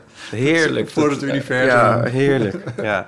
Oh, wat, wat, wat zijn we lekker Ja, ja, fijn. dat ding aan het afronden Ja. en afzegelen. Ja. Met dat voor het universum, ik, ik weet nu niet het voorbeeldje, maar eh, zeg maar wat Tom zegt van eh, Ja. de piraten. Ik heb volgens mij een keer zo'n hospiteeravond verknald. Omdat er ook iemand iets zei en dan moest ik het zeg maar... Dan moest ik zo'n... Een dwangcliché. Ja, daar iets erin gooien voor het universum. En toen keek iedereen zo van... eh, Oké, jij hoort het niet. Weet je nog wat het nee, was? ik weet niet meer wat het was. Maar je weet nog wel Ik weet dat nog dat het- ik dacht van... Oh ja, waarom doe ik dit? Screw het universum. Ja. Ja. Ja. Oh, vreselijk. Goed. Eh, we hebben nog een rubriek. Boek, boek, boek, boek, boek, boek. Boek, boek, boek, boek, boek, boek. De boekenkast. Eh, de eh, boekenkast. Ehm, eh, even kijken, Pim. Jij, jij maakte een wandeling eh, hier naartoe. Ja. En het was nog niet aan het regenen, dus Het ik had nee. tijd om even bij zo'n boekenkast stil te staan. Ja. En daar zaten niet, stonden niet heel veel boeken Wil je in. vertellen welke het was waar deze boekenkast zich bevond? Ja, ik ben niet zo goed in straatnamen, maar als je Weesperplein metro uitloopt... Ja. en dan loop je deze kant op... Ja. Of mag ik... Of, of weten Nee, mensen je mag het ongeveer vertellen. Oh. Even kijken, waar wees op plein, metro? Ja, en dan heb je, Oh, ja, ja. je hebt meerdere uitgangen, maar dan loop je deze kant op... en dan of ergens op de hoekje bij Oh, Criterion, in zo'n steegje. Oh, de, de Valkenierstraat is dat waarschijnlijk. Ja, Dat zou heel goed kunnen. Ja. en er was eentje, en ik, ik heb niet heel lang gekeken, maar deze viel meteen op. Sarah Deze. Waters, de huisgenoten. Al was het maar door zijn omvang trouwens. Een enorme Een dikke pil. of 600. Ja. Eh, eh, Sarah Waters, eh, ik kende de naam niet, maar jij wel. Ja, ze is een van de ehm, grootste lesbische schrijfsters internationaal. Althans, voor zover ik weet. Ze heeft onder andere onderzoek gedaan naar historische lesbische romans. En daar iets ontdekt, maar wat ze precies ontdekt heeft, weet ik niet. Maar ze heeft ook een paar belangrijke ehm, eh, romans geschreven, waaronder... Dus, Vingervlug. eh, Vingervlug, onder andere. Dat, die heb ik, die, dat is de enige van haar die ik heb gelezen. En die vond ik niet zo heel goed. Oh. Ehm, maar ik wil haar heel graag nog een eh, tweede kans geven. En daarom heb ik deze meegenomen. Oké, en dit is? De huisgenoten. De huisgenoten. Ja. De En haar- VPRO-gids zei hierover. Wat zei je? blurb van de De VPRO-gids zei hierover. De huisgenoten is een verrukkelijke page-turner. Ja, dat mag ik hopen als het zo'n dik Ja, boek is. eh. Precies, ja. Maar haar eerste, van haar eerste roman dus is... eh, die staat hier, dus die weet ik niet uit mijn hoofd. Fluwele Begeerte. En volgens mij is dat haar grote klassieker. Ah. Maar dit is voor mijn queer eh, bibliotheek thuis. Oh, je houdt Dus, eh, ja, al kan het wel even duren voordat ik hem ga lezen. Oh ja. Ja, oh, dat is de conclusie. Ja, ik hou hem. Nee, nee, ja, of ja, is dat de conclusie? Ja. Ja, dat moeten we op het eind altijd zeggen. Ja. Ja. Of je, hem- of je hem terugzet of, of hem houdt. Ik, ik volg, ja, misschien moet... Nou, ik, ik zet er nog wel een keertje eentje in terug. Dan is het evenwicht ook weer hersteld. Oh, fijn, want ik, helemaal niet. ik kan het ook nog doen, hoor. Ik kan al, eerst volgende keer, eh, als ik daar langs loop, dan... eh, Zet je dan eentje terug. ja, Zit jij wel- ook al zo diep in het boekenvak... dat je ook voortdurend ongevraagd allemaal boeken thuis krijgt? Nee, ik werk ook als recensent, dus ik Oh. krijg sowieso heel veel Oh, boeken. ja, natuurlijk. Ja, en daar is mijn vriend niet altijd blij mee, want onze boekenkast wordt steeds groter. Voor Wink. Ja, voor de Ja. Wink en voor queerboeken.nl. ja. En voor... eh, ik deed ook een tijdje voor Biblion, maar die, daar ben ik vervangen door een computer. Oh ja. Dus, je deed ook voor Biblion, ja. Die ruil niet meegekregen? Nee. Ja, dat is zo'n raar verhaal. ik snap het nog steeds niet. Nou, ik was wel ietsje is daarvoor. Biblion? Biblion is zeg maar een organisatie die er eigenlijk voor zorgt dat eh, ja, de boeken in de bibliotheken terechtkomen. En die zorgen voor een, ja, recensies ook over die boeken. Zodat bibliothecarissen weten van oh, welk boek moet er in onze collectie komen. Mhm. En daar hebben ze heel veel daar hadden ze heel veel recensenten voor die dan nou ja, ook gelijk uitzochten van nou, wat is het een goed boek of eh, wat voor soort thema, waar zou het moeten Ja. komen te staan. Ja. En toen heeft Biblion op een gegeven moment besloten om eh, daar computers voor in te zetten. Hoe doe En- je Ja, het is de grootste flop van eh, de afgelopen tien jaar. Ehm, ze hadden het ook een. totaal ontgaan. Ja, ja het- je moet er eigenlijk even opzoeken, want het wordt steeds raarder en raarder. Want ze hadden dan een voorbeeldrecensie gemaakt, volgens mij van een bekende schrijver die meteen zei van, nou, daar klopt helemaal niks van. dus de computer had het helemaal mis. En hoe kan een computer in gewoon een, een recensie maken? is- lees jij Ja. niet de mediacourant van de literatuur? nee. Daar is het heel breed op uitgemeten, dit vandaag op Zoom dus. Oh, Ja. oh ja, ja. Oh, Ah, maar goed. Maar dat deed ik dus eerst ook. Maar gelukkig ben ik bij queerboeken.nl en de Wink nog niet vervangen door computers. Nee. Maar wat niet is, kan nog komen. Nee. Eh, dit bedoelde ik trouwens liefdevol, hè? eh, de mediacourant van de literatuur. Want ik ben Ja, fan ik, van Zoom. Ik, ik lees het af en toe. Dat Ja. wil ik er nog even. Maar Kraak je ook wel eens boeken finaal af? Eh, nou, het fijne van... Ik, ik, Kijk, ik, ik schrijf natuurlijk over schrijvers en dat zijn toch ook een soort collega's. Ja. Maar ik, ik zeg recensent, maar eigenlijk ben ik meer een boekentipper. ja. Dus ik kies gewoon de boeken die, waarvan ik vind dat mensen ze moeten lezen. Ja. Die, die recenseer ik. Ja. Dus ik ga niet een boek wat ik heel slecht vind in de wink zetten. Want er is maar ruimte. Ja. voor vijf of zes boeken per nou, maand of per twee maanden. Ja. Dus dan wil je dat het ook echt goede boeken zijn. Ja. Eh, die dus dat, mensen dat, dus dat lezen. nieuwe boek van Splinter Chabot heb je er niet in. Misschien luistert Splinter dit ook wel. En dan ben ik ineens niet meer de boekentipper. Ik zit even niet op te letten en dit eh, loopt helemaal uit de hand. Maar ehm, ook voor bijvoorbeeld queerboeken, dat zijn ook allemaal tips, zeg maar, die jongeren zouden moeten lezen. Dus daar zit ook geen slechte boek bij. En soms zit er wel een boek tussen die ik zelf niet zo goed vond, maar dan heb ik van een jongere gehoord dat het een heel goed boek is. Dus dan is het een beetje voor jongeren, van jongeren, voor jongeren, Ja. door jongeren. Maar jij zit dus ook in een helemaal een dicht slibbend huis. Tussen stapels Ja. boeken. Ja, ik moet Ja. er soms wat wegdoen. Eh, soms in, biblio- in boekenkasten. Jij bent een terugzetten. straatbibliothekenkast te vullen. Ja, maar dat doe ik eigenlijk voornamelijk met mijn... eh, want ik werk ook als vertaler, dus ik heb heel veel exemplaren van vertalingen die ik dan krijg. En dat doe ik daar vaak mee. Dat ik dan denk van ja, wat moet ik met vijf van dat boek? Dus dan zet ik daar een paar van in. En die ruil ik dan om met zoals eh, Sarah Waters. Ja, precies, ja. Zal ik nog even oplezen waar, overlezen, Ja? waar, waar dit nou eigenlijk over gaat, Ja? de huisgenoten? Want dat hebben, daar hebben we het helemaal niet over gehad. Ik lees even de kaft voor, want ik heb natuurlijk geen idee. Althans, Ik heb ook geen idee. Nee, ik zeg natuurlijk, dat slaat nergens op, maar jij hebt ook geen idee. Eh, het staat op de achterkant... Het is 1922 en de situatie in Londen is gespannen. Veteranen die op de slagvelden in Europa hebben gediend... zijn gedesillusioneerd.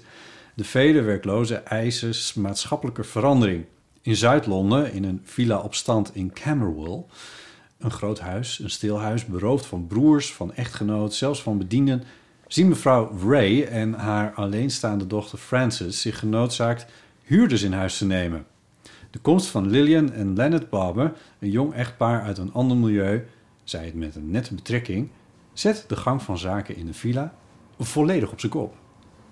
Tam tam tam. Echt een page-turner. Verrukkelijk. ja, Eh, nou, leuk. Oké, tof. Eh, fijn dat je me hebt meegenomen.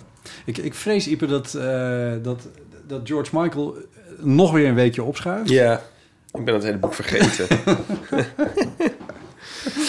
Oké. Is het een boekentip of zou je die finaal afkraken? Oh, die zou ik... Nou, die heb ik, met, eh, die heb ik ademloos uitgelezen. Ja. Maar dat is natuurlijk, ja... Ik zie niet allemaal roze post-its erin. Nee. Nee, dat... Dus we toch maar... hebben we nog tijd? Oh. Zullen we toch even er doorheen jassen? Dat blijft maar liggen. Ja, blijft maar liggen, ja. Toch? Ehm, Het sleept, sleept maar achter ons aan. Doe maar even. Dat is eigenlijk wel goed. Weet je wat? We doen hem gewoon zo. zo. We doen gewoon, de hele rubriek doen we gewoon nog een keer. De boekenkast. Ja, mooi. Ja, En- nou ja, weet ik veel. Wat moet ik erover zeggen? Ehm, ja, ik heb één- spijt van één... Ik wilde eigenlijk één post... Het is nog niet gezegd, maar het is, een, het, is een, het is een biografie of autobiografie? Biografie. Biografie, oké. Over George Michael, de zanger. Dat doet me denken aan die keer dat ik... eh het vind jij altijd leuk als ik daarover begin. Die biografie van Hitler las. Van eh, Ian Kershaw. Ja. En eh, toen was ik op familieweekend met mijn toenmalige vriendje. Ja. En toen had zijn broer had dan weer een niet zo heel snugger vriendinnetje.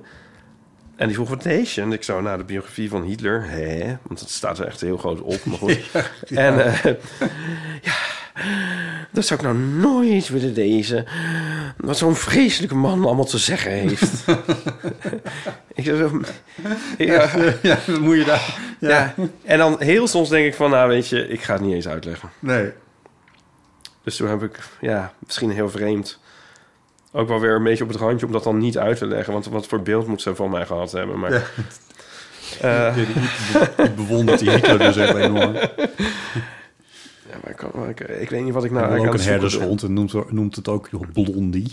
Ehm, Maar als ik naar een familieweekend zou gaan, zou ik niet snel ook een biografie van Hitler meenemen. Dus die geeft zij wel heel erg de schuld, maar... Er zijn, er zijn, er zijn een stuk of wel redenen om de biografie van Hitler niet mee te nemen. Ergens überhaupt natuurlijk.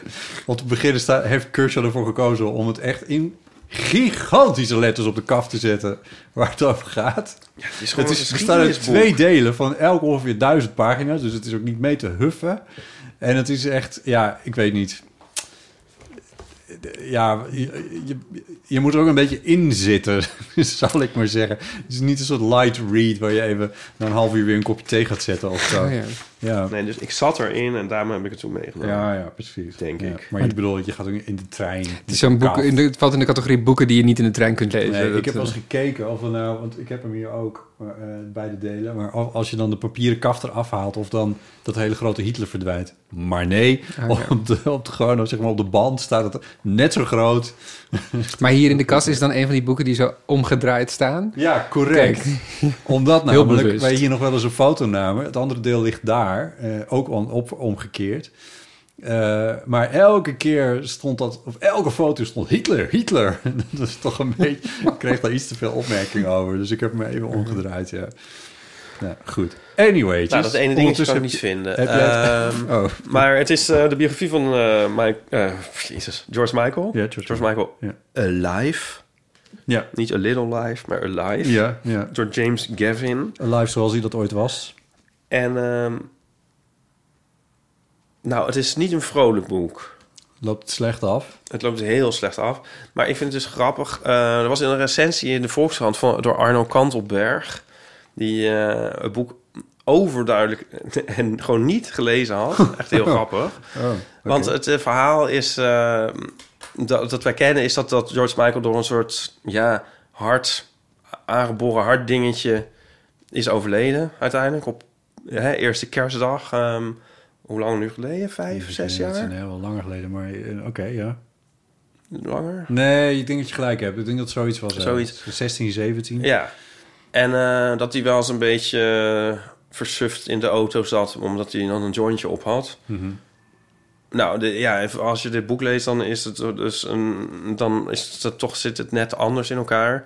Zo iets, wat iets, sprake van iets meer middelen gebruikt. Iets meer middelen. maar het is zo verbluffend eigenlijk als je het leest van, ehm, ja, denk ik van, eh, ik was toch wel echt, ik ben nog steeds fan, fan van George Michael, maar waarom dat ik dat allemaal niet wist, dat vond ik zo Hmm. raar eigenlijk. Want zij- ze hebben dan een soort PR-team wel dat het een beetje probeert te spinnen of zo. Maar er was toch eigenlijk heel veel bekend, maar vooral dan misschien in de Engelse schandaalpers. Eh, Dat, dat, dat mij nooit eh, ter oren was gekomen. Maar, Maar goed, eh, hij is een popster die opkwam in, wat was het, de jaren 80 denk ik. Ja. Heel erg buiten de lijn van de verwachtingen lag het misschien ook weer niet.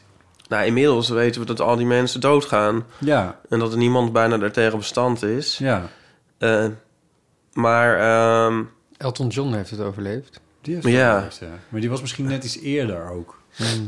Ja, nou, er zijn natuurlijk wel die het overleefd hebben. En Terrence Trent D'Arby, die is ermee gekapt... omdat hij eh, ook ba- bang was eh, de- ook dat lot te ondergaan. Waar is hij precies mee gekapt? Met, met, met, met, Pop met leuke muziek eh. maken Oh, en er leuk uitzien. Ah ja. nou, die heeft een andere... Nee, dat is heel flauw. Die heeft een andere naam aangenomen... en is een soort in de luwt eh, verder gegaan. Oké. Ja.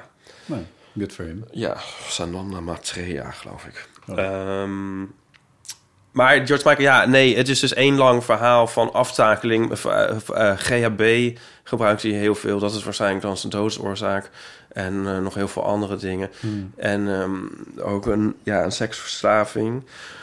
Not that there- there- there's anything wrong with that. Mhm. Het is ook, eigenlijk leest het als een soort heel langzame zelfmoord eigenlijk. Ik denk dat een seksverslaving in combinatie met een drugsverslaving wel een beetje Ja, nee, natuurlijk is het problematisch. Ja. Maar ik bedoel, veel seks is niks mis mee. Nee. Maar deze manier waarop hij seks zocht is wel zorgwekkend. En ehm, nou, hij is dus ettelijke keren is hij met, met, eh, met zijn auto door eh, eh, winkelruizen ingereden. En weet ik veel wat. wat.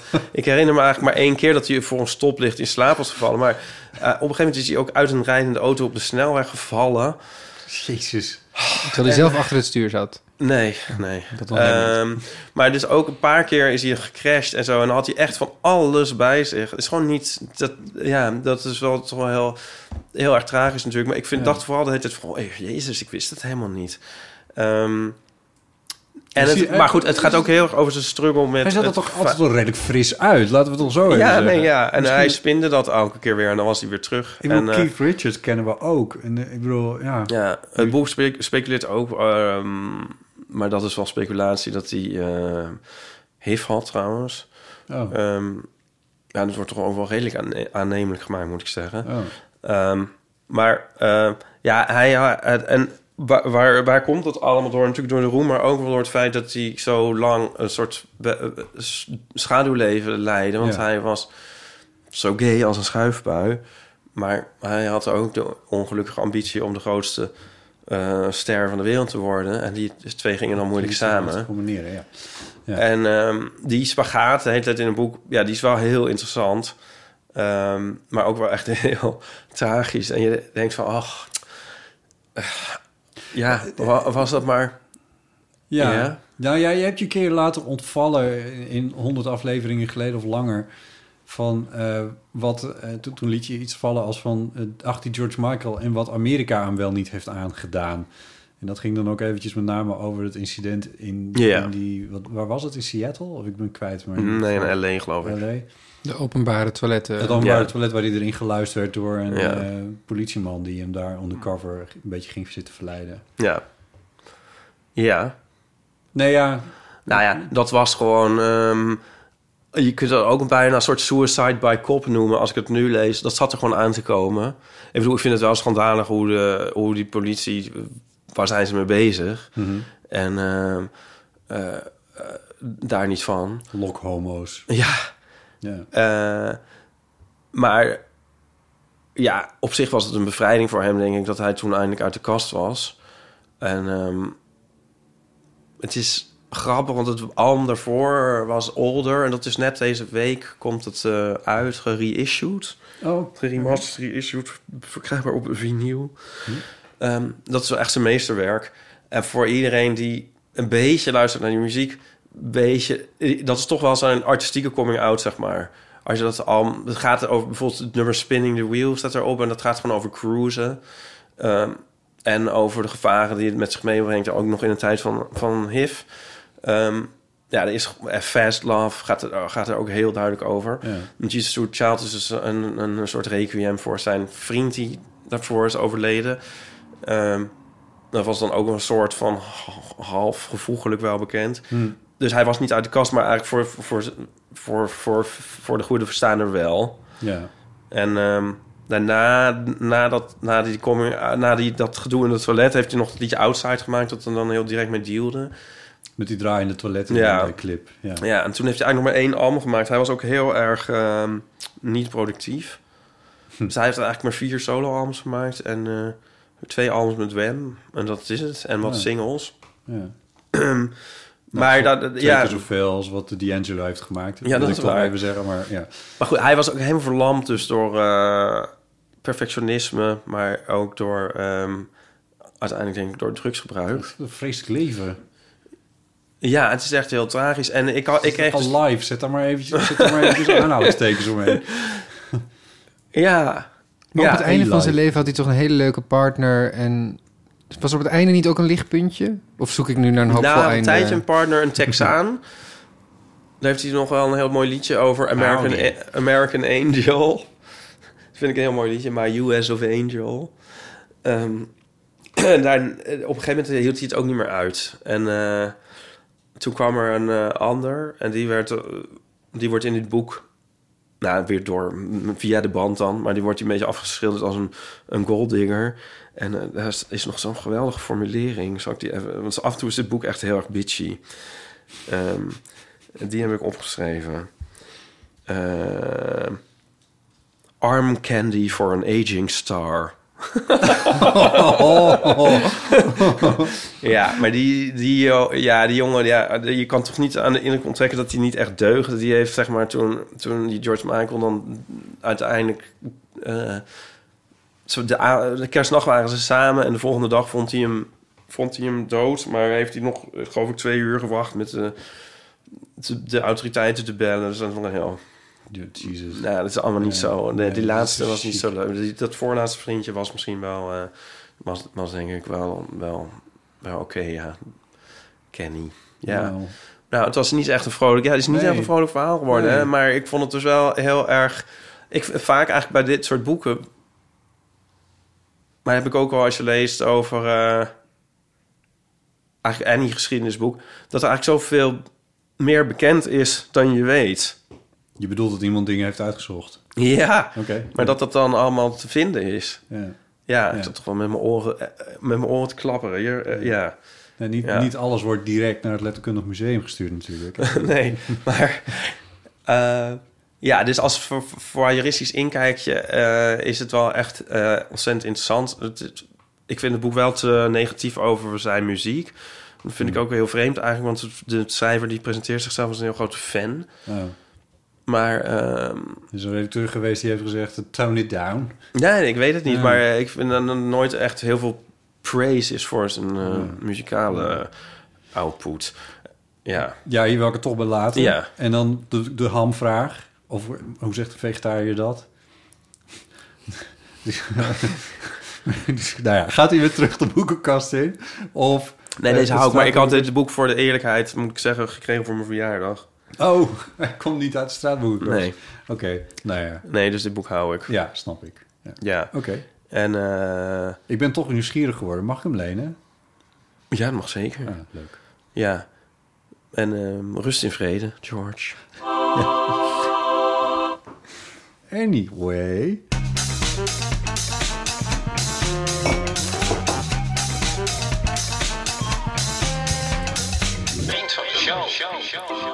Je kan vriend van de show worden van Deel van de Amateur. Dat kost je 2,50 euro per maand. En dan krijg je toegang tot extra content die wij maken.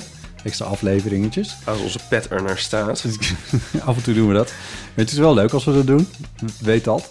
Ehm, we hebben zo'n 600 vrienden. En verlengen ze nieuwe vrienden van de show zijn... Shanti. Gustav. Lian. Esther. Daria. Minka. Noah. Jesse Dijkstra. En Gertje. Jesse Dijkstra. Dat klinkt, klinkt wel sexy. Ligt het nou aan mij? Oh mijn god. Dan doe ik het weer. Ik vind het wel heel handig, zo'n namenlijstje... als je namen voor personages nodig hebt voor nieuwe boeken. Je hebt ineens allemaal inspiratie. Oh, wat goed. Ja. Nou ja, het zijn... eh, misschien echt een... I don't know. Goed. Anyway. Eh, dit was Heel van de Amateur. Dat ga je eruit knippen, Een hè? podcast van Botti Ga je dat Jellema. eruit knippen? Niet Nee, ik ga je niks uitknippen. Oh, en Ipe Driessen en soms Paulien Cornelis. En Oh nee, dit haat ik. Die ga ik er altijd doorheen praten. Pim Lammers. Ehm, wij zijn onderdeel van dit Media. En de tune is van Nee, ja. DG Delisio. Eh ons logo is gemaakt door Pauline Hou jij van. George Michael? Geef ons lekker veel sterretjes in de podcast. Nou, moet het we hebben bij Apple Podcasts al Older moet je 4,6 luisteren, uit het album 5. Older. Nee, Volg ons op ga Instagram. Vind meer informatie over de show en aflevering. Ga je dit boek lezen? Ja, denk ik wel. Dit is een leuke Show. boekentip voor de Wink. Is het al lang Reageer via botten.eeuwvanamateur.nl zomer, het was net of uit, op de eh, voicemail van onze telefoon Daar kan misschien wel een boekentip voor de Wink. 06 1990 68 71. Maar ik vind Wham, Wham wel heel leuk. Ja. Mag ik dan nog één ding aan toevoegen? Als je het Ja. voor de Wink wil spreken. Want ik kreeg dus namelijk... Ja, maar ik vond het een beetje geëxalteerd om te zeggen. Maar als het toch in het kader van de Wink... Misschien kunnen de Winklezers zich erin herkennen. Dit gaat over de biografie Nog van steeds George over Michael. ik Nee, vind hem een beetje Luisteraars hebben naar mij geluisterd. hè, toen ze dit... ik vond hem een soort... ik kreeg langzamerhand steeds meer het idee dat hij een soort, soort de gay Jesus is... die voor onze zonde aan het kruis sterft. Hij doet zeg maar alle, alle, alle valkuilen van, van, de, van de gay lifestyle. Daar gaat hij zo keihard in dat het zo, helemaal een soort hem opbreekt, zeg maar. En dan... Weten wij dat we dat niet moeten doen? ja. Oh, oké. Snap je? Maar ik vind het wel heel droevig, want ik ken dus bijna geen nummers van hem. Maar ik ken wel dat hele verhaal met die politie en de openbare toiletten. Dat heeft op- in mijn jeugd echt een enorme indruk gemaakt. Ja. ja. Ik durf nog steeds niet naar openbare toiletten.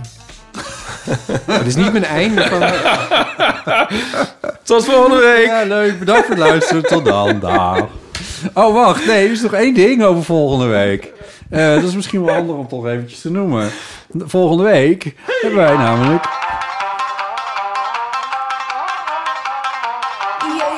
Paulien Cornelis is te gast. Oh mijn god. Ja, en omdat we dat op vrijdag opnemen, komt de aflevering waarschijnlijk net iets later. Maar eh, weet dat dan. Eh, maar mocht je daar, eh, een, weet ik veel, iets over te zeggen hebben... of een, vraag aan Paulien hebben of wat dan ook... bel dan eventjes naar onze voicemail. Spreek het in, dan kunnen we dat later horen. Het telefoonnummer is 06 1990 68 71. Dan beland je op de eeuwofoon. Ehm zou leuk zijn. Ja, Pim, eh, nogmaals heel erg bedankt. Wil je nog iets anders zeggen? Nee, nu durf ik niks meer te zeggen. nou, nou, maar mensen weten het wel. Ja, heel fijn dat je er was. Dankjewel. Ja, succes in de kinderboekenweek. Tot volgende week.